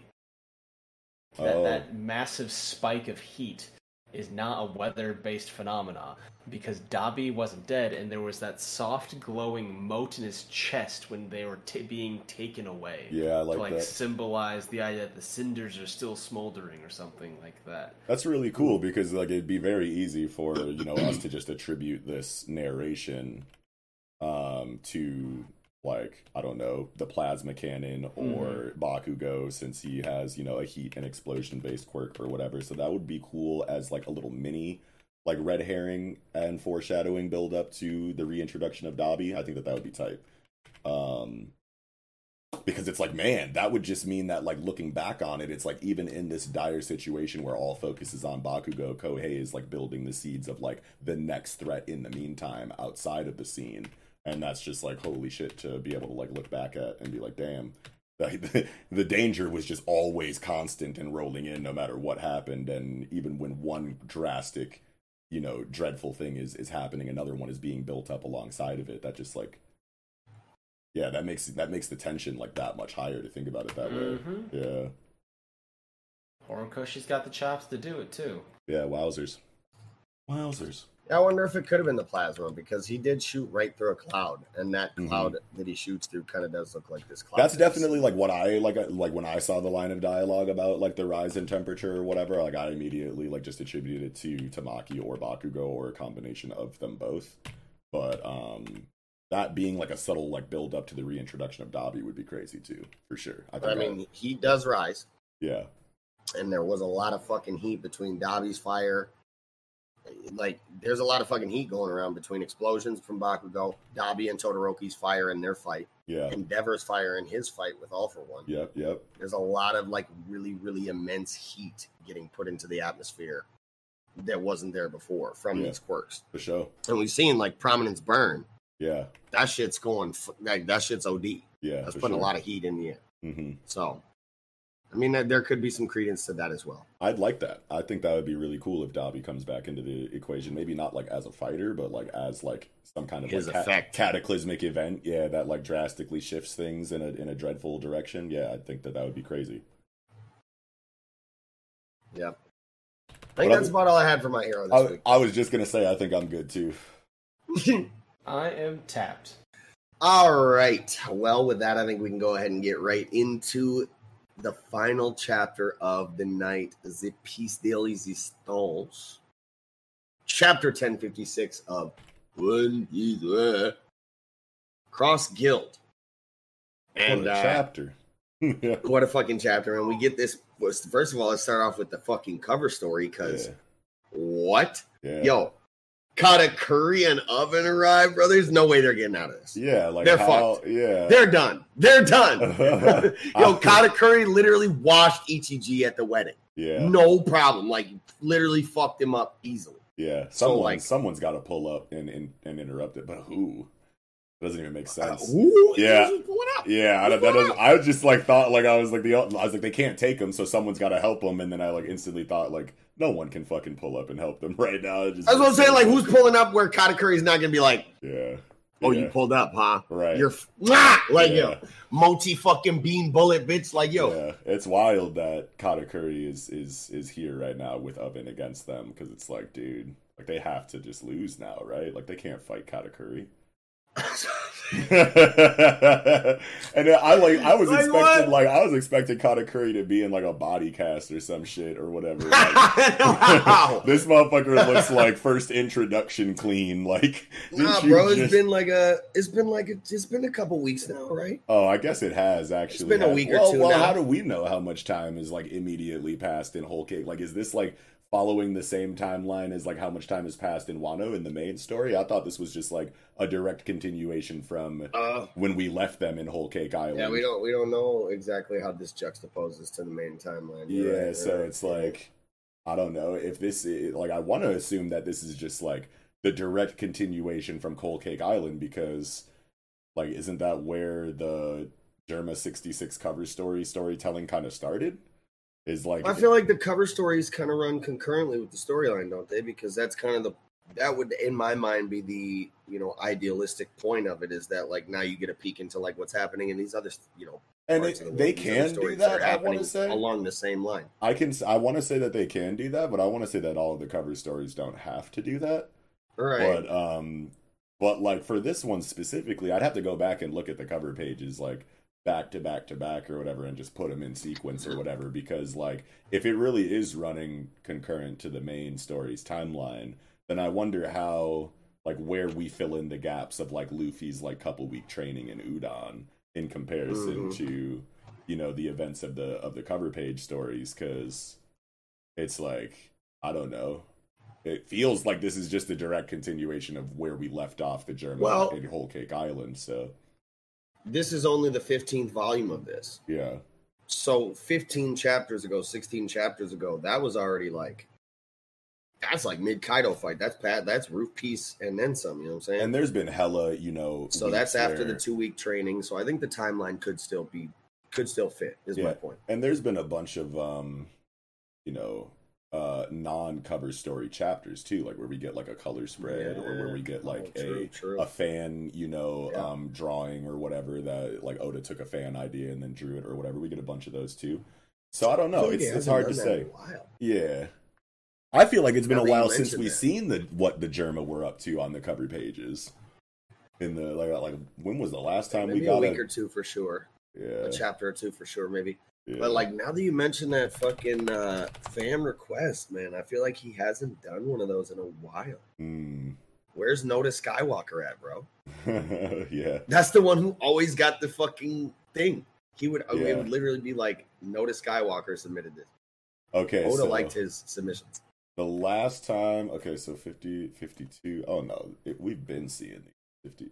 Yeah, volume four. Okay, so the last one was chapter 1052, and we're on Ooh. 1056. So it's been four chapters since we've seen what the Germa were up to. And in volume 14, it was the scientist who failed to escape with Caesar standing right there as Reiju and Ichichi or something are like walking into this room that they inevitably encounter Oven and Katakuri in in this chapter cover.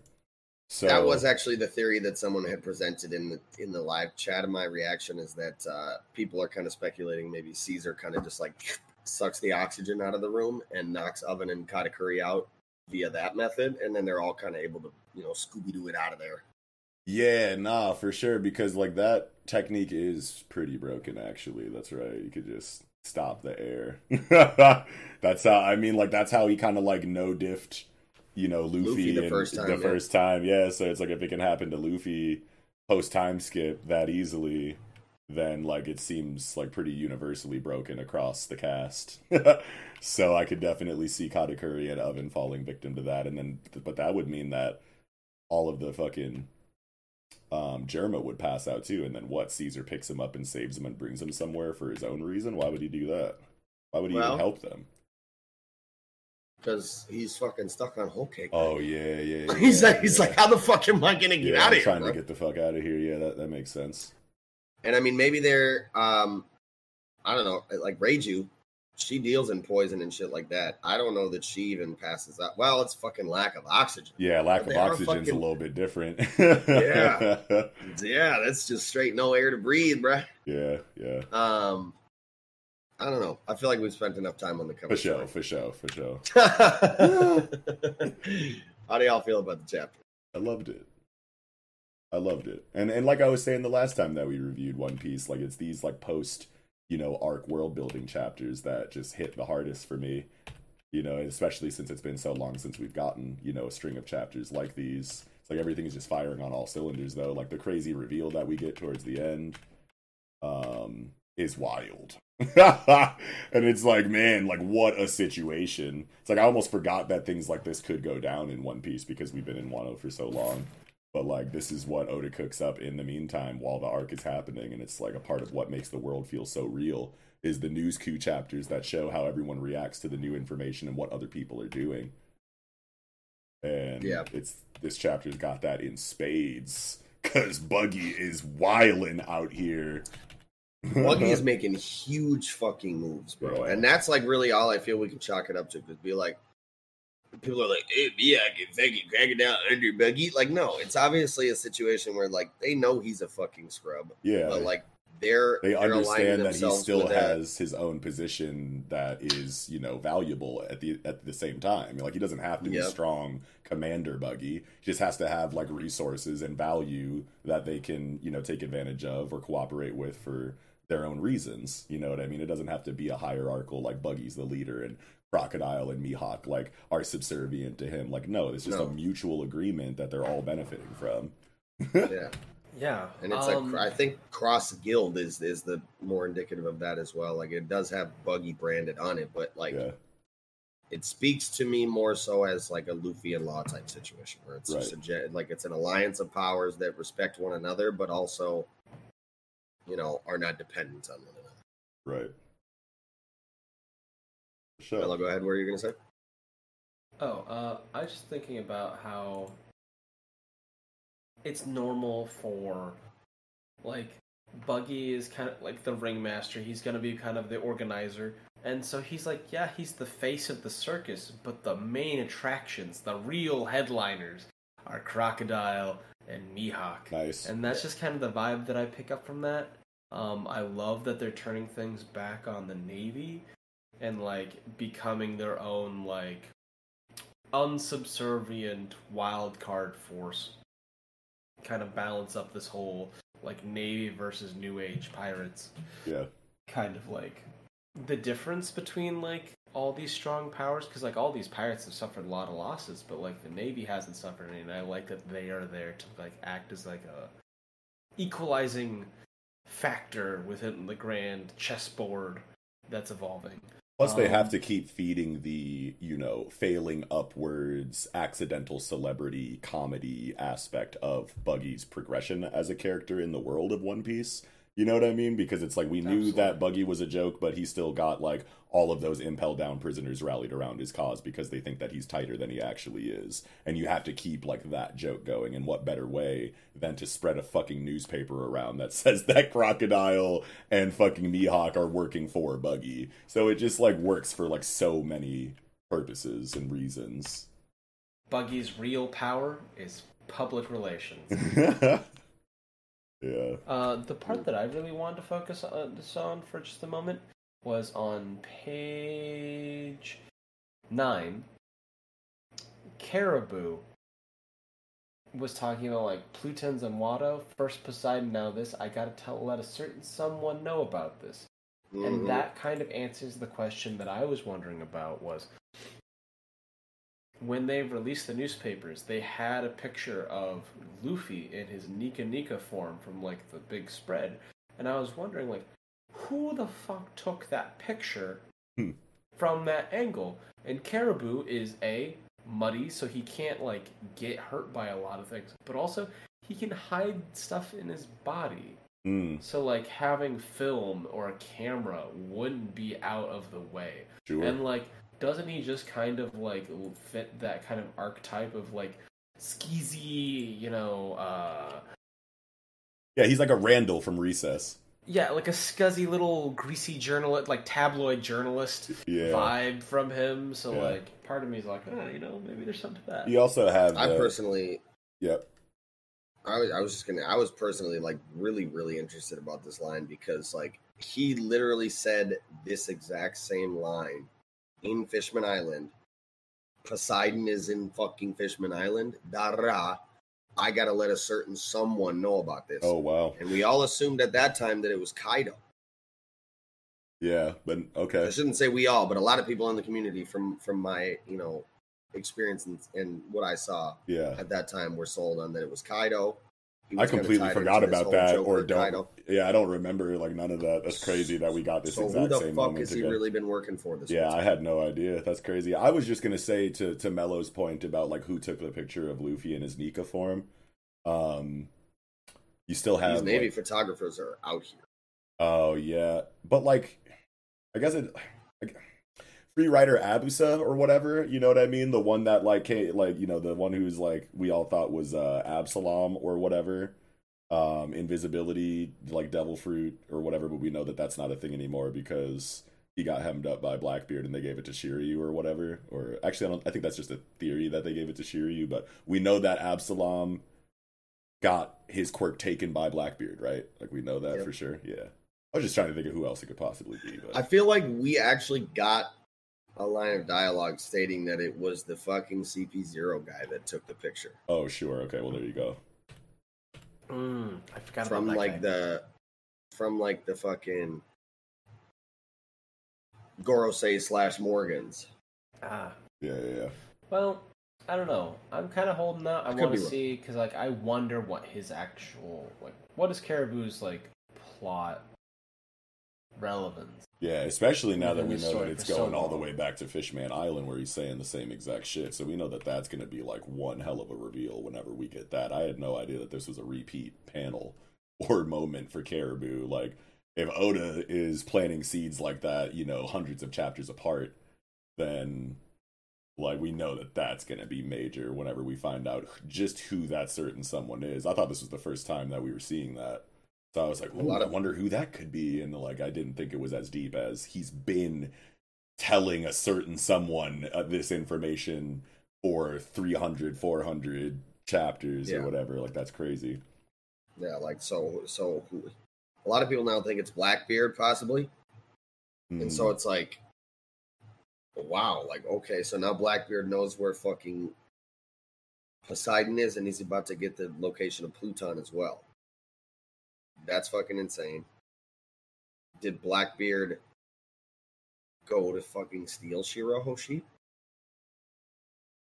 Mm. Was that his motivation why he left? Because the last thing we got from Blackbeard was like, "Oh yeah, let's go, uh, let's go seize it while everybody's not fucking paying attention." Basically. Yeah, I thought he was talking about Big Mom's poneglyph personally when he said that.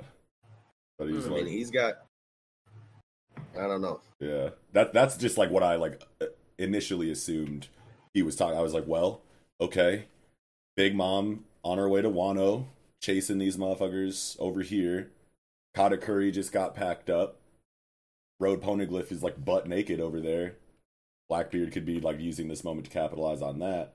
Yeah, But if Caribou is, you know, um, reporting back to him about the ancient weapons, then it makes just as if, if that is confirmed, then it makes just as much sense for, you know, Blackbeard to then start trying to go take the ancient weapons, and maybe he did stop at Fishman Island to grab Shirahoshi. But wouldn't we know that um, as of the Reverie?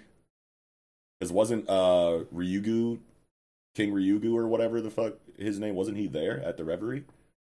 yeah, but I guess it could have happened just after he left to go to I the think Reverie. it was as the Reverie was starting and shit, and as Wano was starting, that Blackbeard said that. Oh, sure. Okay. So then, yeah. Right, So it might have even been Yeah. post Reverie because Reverie and Wano, Wano started after the Reverie was over. Yeah. Oh, yeah. But I definitely, uh, I could be misremembering. I could have sworn that we got, I could have sworn that we got Reverie chapters as like a break from Wano, Wano in between acts, but Hmm. but I don't know. I'm I'm not remembering. I think Just you might actually comments. be right about that. Act one and two, I think the Reverie was in between. Yeah, yeah, yeah. That's that's that's Either how that I or it was in between. Um, Whole Cake and Wano. Yeah, something like that. Someone will let us know in the comments for sure. Yeah. Um, but yeah, if he's talking about if he's talking about Blackbeard, I could definitely see Blackbeard, you know, in the in the confusion of everything and in like you know the event of the reverie where you know attention is divided and and you know superpowers are all you know coming together in one spot away from their home bases. I can definitely see, um, you know, Blackbeard capitalizing on that in like a backdoor kind of way to go get Shirahoshi um, you know, as as per Caribou's uh, snitching or whatever. but Yeah. um, Yeah. yeah, crazy shit to think about. Holy moly! But um, yeah. So Carrot is going to be the new uh, Duke or whatever of, uh, or the, the the Queen ruler of Zou. While Neko and Inuarashi stay back on Wano. That's Yep. cool. That's really No, cool. that is pretty tight. Yeah. I think I think it's interesting that like because like they had the two kings a day and night and like king of day and king of night Mhm. because of like how animals are like nocturnal diurnal Mhm. and I was like that's cool awesome but like are they just saying like carrot you're fine you don't need to sleep you can just take care of the whole 24 7 Oh. you're fine Yeah, I guess. Um, yeah, I don't know if I- don't know if a king for each half of the day would was even really all like that. Like, sure, it makes sense for you know cat and dog, you know, to operate on you know different halves of the day or whatever. But it was also a part of their rivalry too, wasn't it? Yeah, I think the main Yeah. thing, the main impetus for it was the fact that they literally hated each other and never wanted to see each other or be around one another. Yeah, Mm. yeah, If they yeah. were, they would instantly start scrapping. Yeah, so I don't think um, I don't think someone being you know on alert at, at every moment of the day is necessary for a king of the Mokomo dukedom. I think Hmm. that um, yeah, I think that was just that like was a- just the inside of their in place. yeah, that was just the dynamic in place because of their rivalry. But just something symbolic okay, yeah, for fair. sure, for sure. Um, Okay. I do. What do you guys think of the the whole them being the king? I think their reasoning makes sense to me as far as I can tell. yeah, yeah. I really like their reasoning on it. You know, her, you know, she's like, oh, there are other people way stronger than me, and they're so yeah, like obviously we're still going to be here helping you, holding this down, but you've experienced the world, you've seen, you know, the other aspects of it more so than anybody else, being that you have traveled with Luffy for this time, Yep, so you can come back and you have spit Pedro's spirit and will inside of you, Yeah, yeah, and so you're the best Ah. person for this position. yeah. Sounds real good. It, honestly, that kind of makes sense because of like how Wano's arc was like. Are we going to succumb to isolationism? Are we going to wither behind our walls before we visit the world? And so, like, once they have that, they know Momo hasn't opened up the territory yet, but like is planning to. hmm So I, I like that they chose Carrot for that specific reason to be like, yes, you know, this is our thing. Our Lord is going to follow a similar path along the way. You guys could probably be allies. We'll probably have to be. Yeah. Young Shinobu. Yeah, Prime Shinobu back this chapter. It's crazy. Uh, what what's what's the writing for this? I'm just a little haggard from an accident. Really, you're so beautiful when you're haggard. Oh my God, Sanji. Hold on, wait a minute. I'm gonna be the next. Wait. I thought there was other writing for Shinobu's form right now. I I don't think there is. I think it's just that for whatever reason, you know, Chopper's fucking god tier medicine skills brought her back to her prime form. That's Um, basically all. Holy don't shit! get really shit on it. Yo, what is that? Wait a minute. I could have sworn there was some other shit for that. nah, what? Wait, it's just implied that it's chop. Wait a minute. Nah, let me pull up the TCB.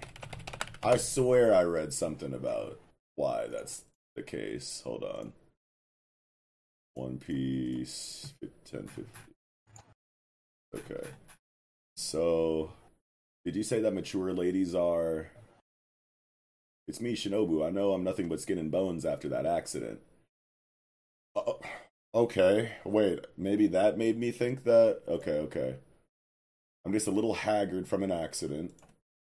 I'm nothing but skin. So, so when it says I'm nothing but skin and bones after that accident, does that imply that after all the damage that she took, like she shed her Wait, she's just she's taller now too. She was short and stubby.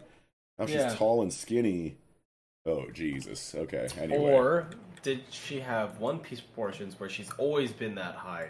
She was just super round, and after Green Bull drained her, she's like, "Yes, welcome." Oh, oh, to it was Green Bull. It was Green Bull. Okay, okay, okay, okay. Yeah, wait a minute, wait a minute. Because they're both trained as shit. Yeah, they're. like I see Rizzo him. and her. Yes, yes. Yeah. Okay, okay, okay, okay. They're basically vegetables. oh my god, I felt out. I felt so stupid for a second. I was like, dude, wait a minute. I know Well, there's I, more to I this. still, I don't, I, I think it's really more fan service than anything because there's really no justification for it. Look at Rizzo; he looks like he's the same size, and unless we get like a fucking cut, skinny ass Rizzo in his prime form, like, does it really make sense? I think it's more so just fan service than anything. fan back, service Rizzo bringing back- coming soon. bringing back Prime Shinobu because she's hot. Sure. Yeah, she's know. hot and it's funny. Yeah, yeah, yeah. Yeah, because I mean, like I said, unless we get like a prime cut ass Rizzo, and you can tell she's taller in this panel where she's laid up. Rizzo looks the same fucking size, so I don't know. Yeah, so they're they're they're skinny with with they're skinny with IVs in them, and some like squirrel mink is like, you know, tending to their like bandages and shit. And then the next time we see him, yeah, it's just boom, I'm just a little haggard from an accident. So maybe, yeah, I don't know why she's taller, but anyway, I I, I feel like it's it's fine. that is I don't. Yeah, I don't that's weird as shit. Like, but whatever, like comedy. Fine, I think it's just a little bit of comedic fan service. Yeah, because Yeah. I don't know. I mean, think about the kind of posing that like Wano's been doing, right? It feels like um, it feels like a like a Rakugo comedy a little bit, like Kinemon. All his expressions, like at the bottom of page three. I have to say, after 20 years, she's still just as beautiful. And then they go with like dogs like cheese, but that's too much. And then you have like you know Kinemon being kind of the patsy, not realizing it's the old lord, and his Yeah. face on the bottom of six. He's just like, oh, you know, like that gong sound. Huh? You Yeah, know? yeah, So like, I don't know. There's just a lot of comedic bits to kind of like break up all the political implications and kind of like the heavier stuff that's kind of creeping through. Yeah, It's like yeah. buoyed by like little pocket balloons of levity yeah. with like um like 12 and 13 with like the guys trying to figure out which island they're going to take. Yeah. I actually do like this scene that we get from Sukiyaki where he's like, you know, I'm sorry um, that I never like revealed myself and that I've been such a scrub and a fucking shame and shit. And uh, and they're like, no, you like you're our grandfather, you're our last living fucking relative. Like, this is a huge relief knowing that we're not all a fucking lone with just one another. Like, we have another relative that we can actually, you know, cling to and learn from. That is of our bloodline proper, you know. Yeah, So that actually felt really nice to me. yeah, for sure. I I thought it was an interesting kind of moment because like I remember him previous saying is like I don't have the right to reveal myself to any anybody including Momo and then he does it anyway. So part of me was just like is it that or at the same time like you know what people change their minds all the time. Like I'll Mhm. change my mind 5 ways before I finish a sentence sometimes and it's rough but Yeah. like it happens. Yeah, Yeah. Plus, like, everyone seems to have known the thing, like, at the bottom of six. He's like, you. I suppose you were all aware, and, like, Kinemon's the only one that didn't know. So, like, I, I feel that. I, I can understand that it's just like, man, he's being stupid. Why are you trying to hide? We, we all know it's you. yeah, yeah. That's wild that they really bounced without saying anything to Momo. Yeah, that is kind of crazy. I thought that too. Like, what? That is so Um, different. to me, it's almost like the idea of like this is growing up, lost time, right? You don't know what you got till it's gone. Plus, like Momo's treating it almost like a game. Hey, teach me. Let's let's play swords. Let teach me these techniques. Let's do this. Let's do that. And it's he has to like he has to grow f- without them Right. For going mm. forward. It's just And like usually, was I- like for them, it was like a clean rip. yeah. You know what I mean? I feel like they usually be wanting to say goodbye to like you know the main characters of the island that they just liberated like usually and if they're not going to in this situation like that's fine but like i thought that there would at least be you know at least one dialogue bubble dedicated to the reasoning as to like why like you know as it pans over to luffy with kid and everybody like maybe there's a line of dialogue from luffy that says something about why he, they left without saying anything to, to Kinemon and Momo and shit. But it's like, man, you spent so much time with these guys. Yeah, the most time with those two out of anybody. Yeah, for real. You know what I mean? So it's like to hmm. bounce, not say anything, and then also the next time we see them not get a line of dialogue dedicated to the reasoning why. Like, like all Luffy would have to do is say some pro- profound shit, you know, about how you know, uh, Momo's gotta like I don't know. He could literally say anything, and it would be you know, I don't know, just for to get nothing though. It's just like weird. Yeah, well, and the fact Is- that they didn't even clean break it, like slip away in the night, they literally said goodbye to everybody but them. Yeah, yeah, Hmm. It. Oh, so I've got this weird idea because they're at the bay, but like Momo and Kinemon and Yamato are all at the flower capital. Is that the reason why Yamato is there? And it's like I'm gonna go join Luffy and his crew.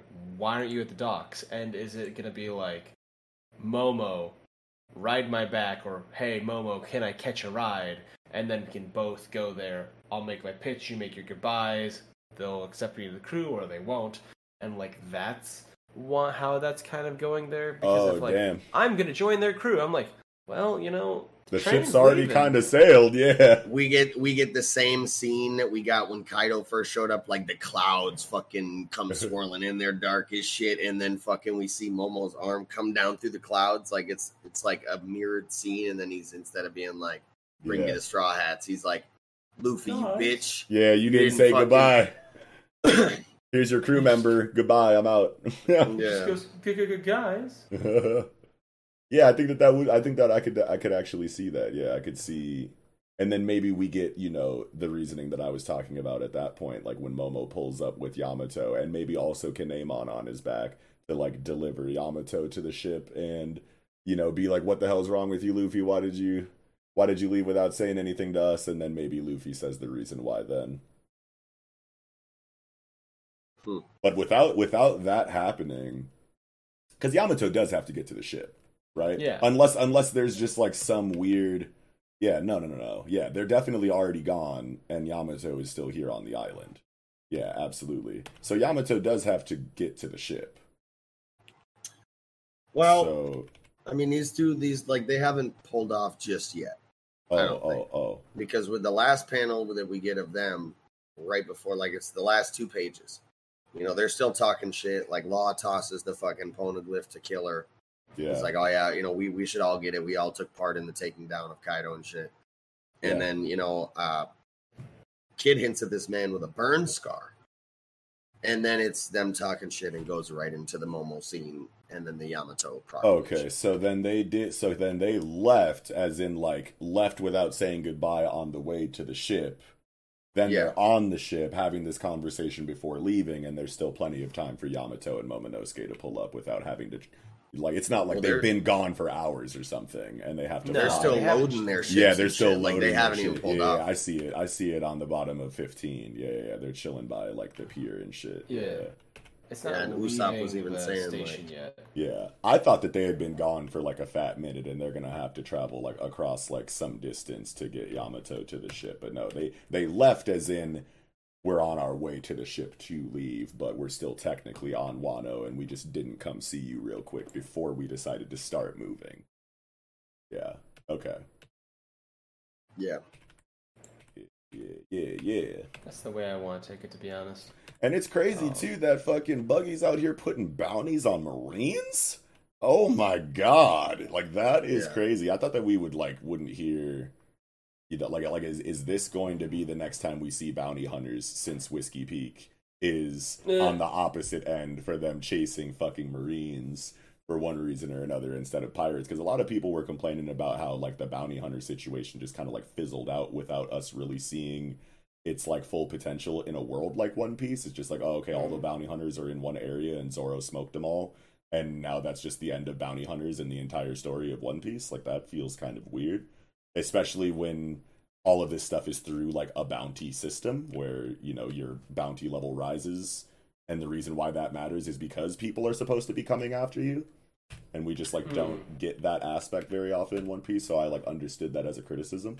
But like It kind were- of caps out though, right? Because in terms of the power balance system, yeah. that would be a huge wrench to throw in. Would just be these bounty hunters that that could like like if they are on the level of a Yonko, just walk into one's territory at any point in time and actually challenge them. Then how take come we haven't heard of of them crew. before? Yeah, how come we didn't Yeah. get like an established like hierarchy of the world's best known bounty hunters in the world? I mean, like sure we had like Whiskey Peak or whatever, but like I don't think anybody from Whiskey Peak is you know high enough of a name to actually matter when it comes to these characters' bounties. So it's like who are the bounty hunters that would chase people of this level and if there are that many out there then how have we not heard of them yet so i guess maybe it's just like a other pirates deciding you know in the moment to actually go after these characters instead of actually being bounty hunters i don't know but i do agree that it all has always felt kind of awkward in one piece that bounty hunters have been so scarce but if this is oda's way of reintroducing that concept to the story in the form of bounty Yeah. hunters hunting marines then I but I mean at the same time though, it's like look at these fucking bounty posters. It's like, is that fucking Akainu in the middle? like, or are these just random ass? I guess these would actually just be random ass Marines then, and this side Yeah. profile is just reminiscent of Akainu for whatever reason. Yeah. but- Square Jarhead look yeah, motherfuckers. yeah, yeah, you know yeah. uh, but i totally get it i like the idea um, of like counter bounties just because Yeah. it's like wow everything's really stacked against the you know pirates but it's not Yeah. really stacked against the world government even though they're the main antagonist and it's just a like- it's cool like- idea that like we've never thought of before. It's like, oh my god, holy shit, that's badass. We we're so used to these motherfuckers putting bounties on other people, never thought of the idea of people putting bounties on them. And like that's just like such a cool and like badass like new con like new idea to get in the story of One Piece and the fact that it's coming from Buggy just like makes the hype levels that much higher.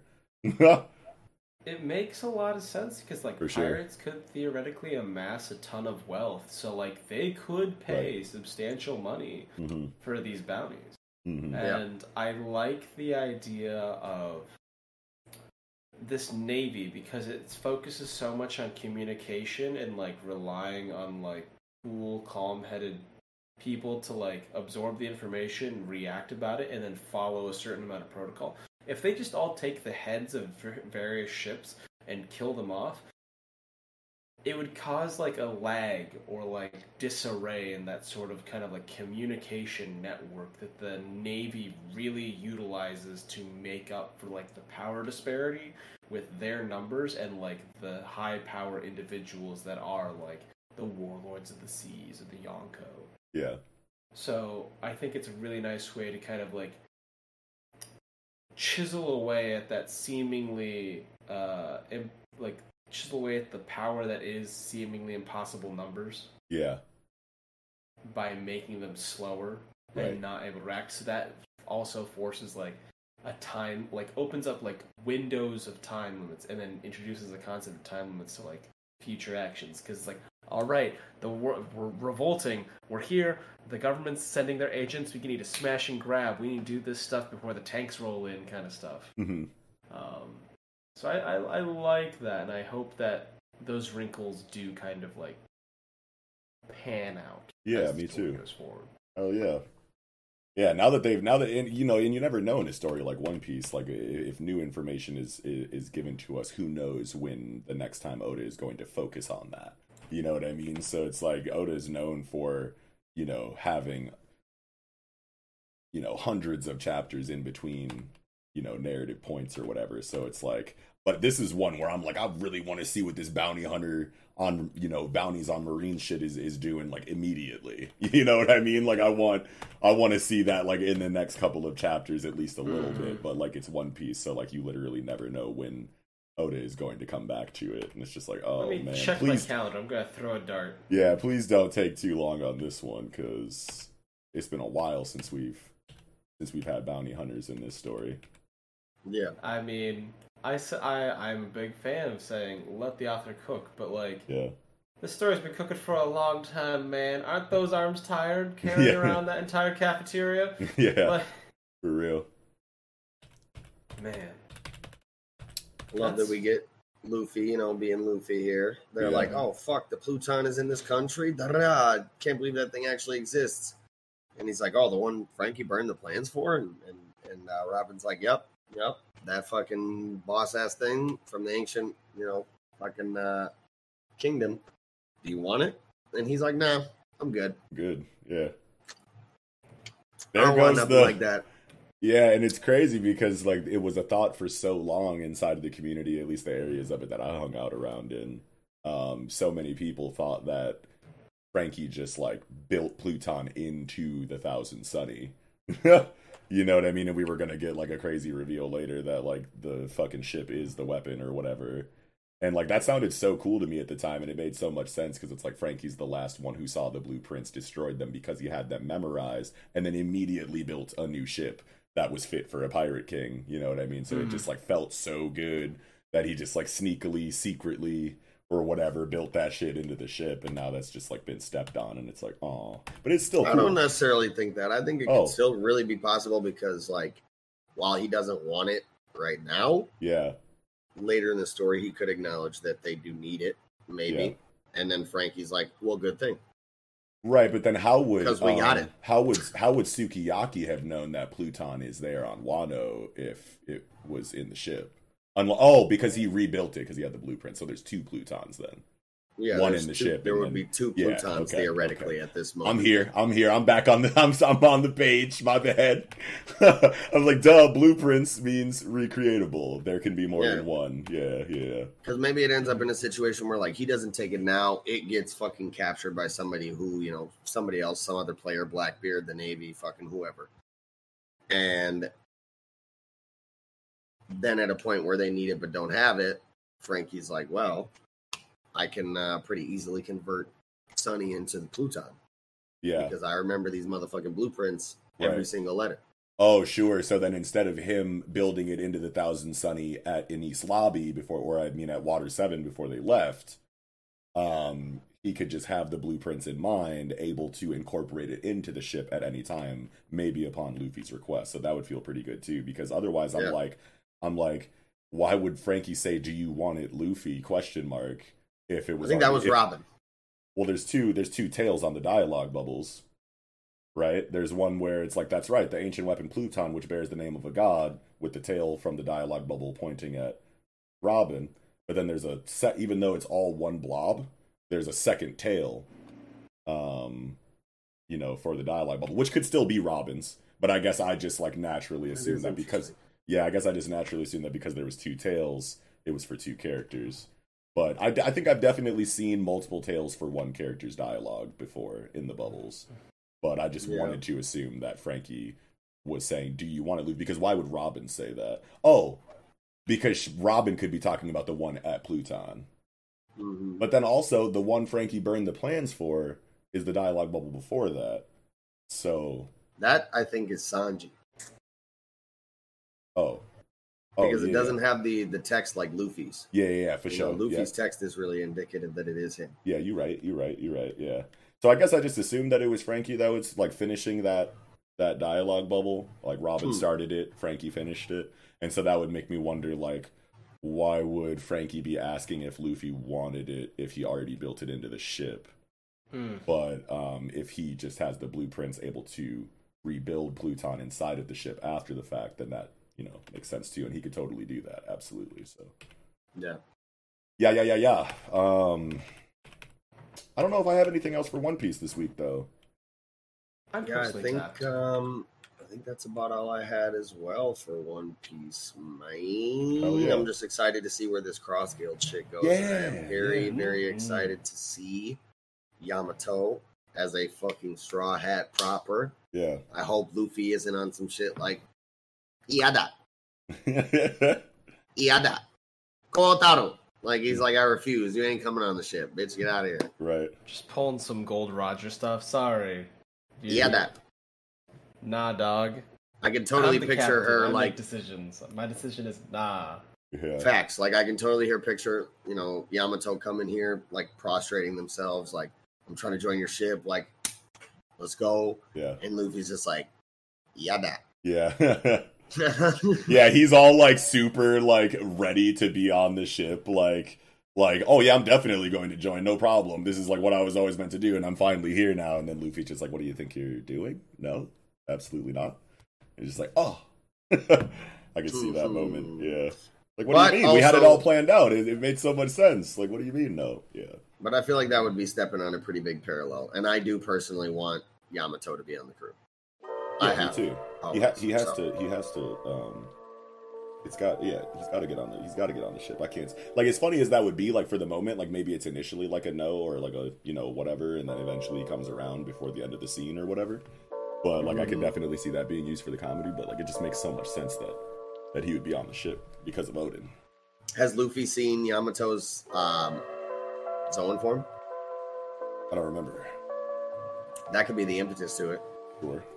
You know, just how Okay. cool it is. He'd be like, at first he's like, yeah, that, and then Yeah. sees the sees the transformation. He's like, Suge! Oh yeah, maybe he like gets pissed because Luffy says no and like lets a little bit of the transformation out or whatever in like some kind of like you know um aggressive re- aggressive yell. reaction. Yeah, yeah.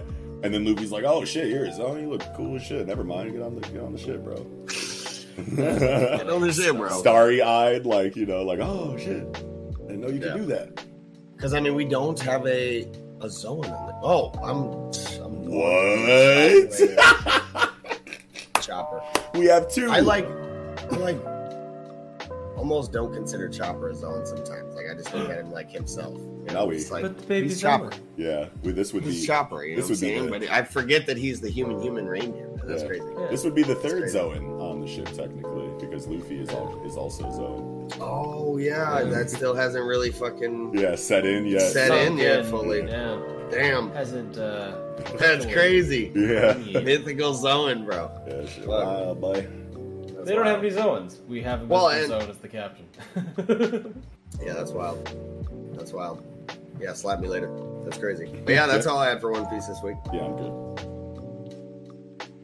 All right. Well, that should do it for this chapter One Piece, and that will do it for this episode of the Project Manga Podcast. Thank you all so much for watching. If you did, be sure to slap a like on the video if you enjoyed it, and subscribe to the channel for more fire ass weekly content. Make sure you comment in the comment section down below. Roast me for forgetting that Luffy's a and Do whatever you want. Yeah. Also, like we said before, description box, you can find links to any and all of our individual social media accounts like Twitter, online communities like Discord, audio listening platforms to consume the podcast on, as well as the link to our Patreon if you wish to support what we do even more than you do already by just watching it. Um, also, as we said before, um, no no jump episode next week. The magazine, the publication is on break. We will be doing a tie-in episode in its place stay tuned to the Project Manga Twitter and Discord in order to find out what the topic will be and what time um, the premiere will be. Um, so, yeah, that all said, this will be another stupendous episode of the Project Manga Podcast. Wrapping up, I'm your host, Eagle. Knox. and I'm Melianis. Peace.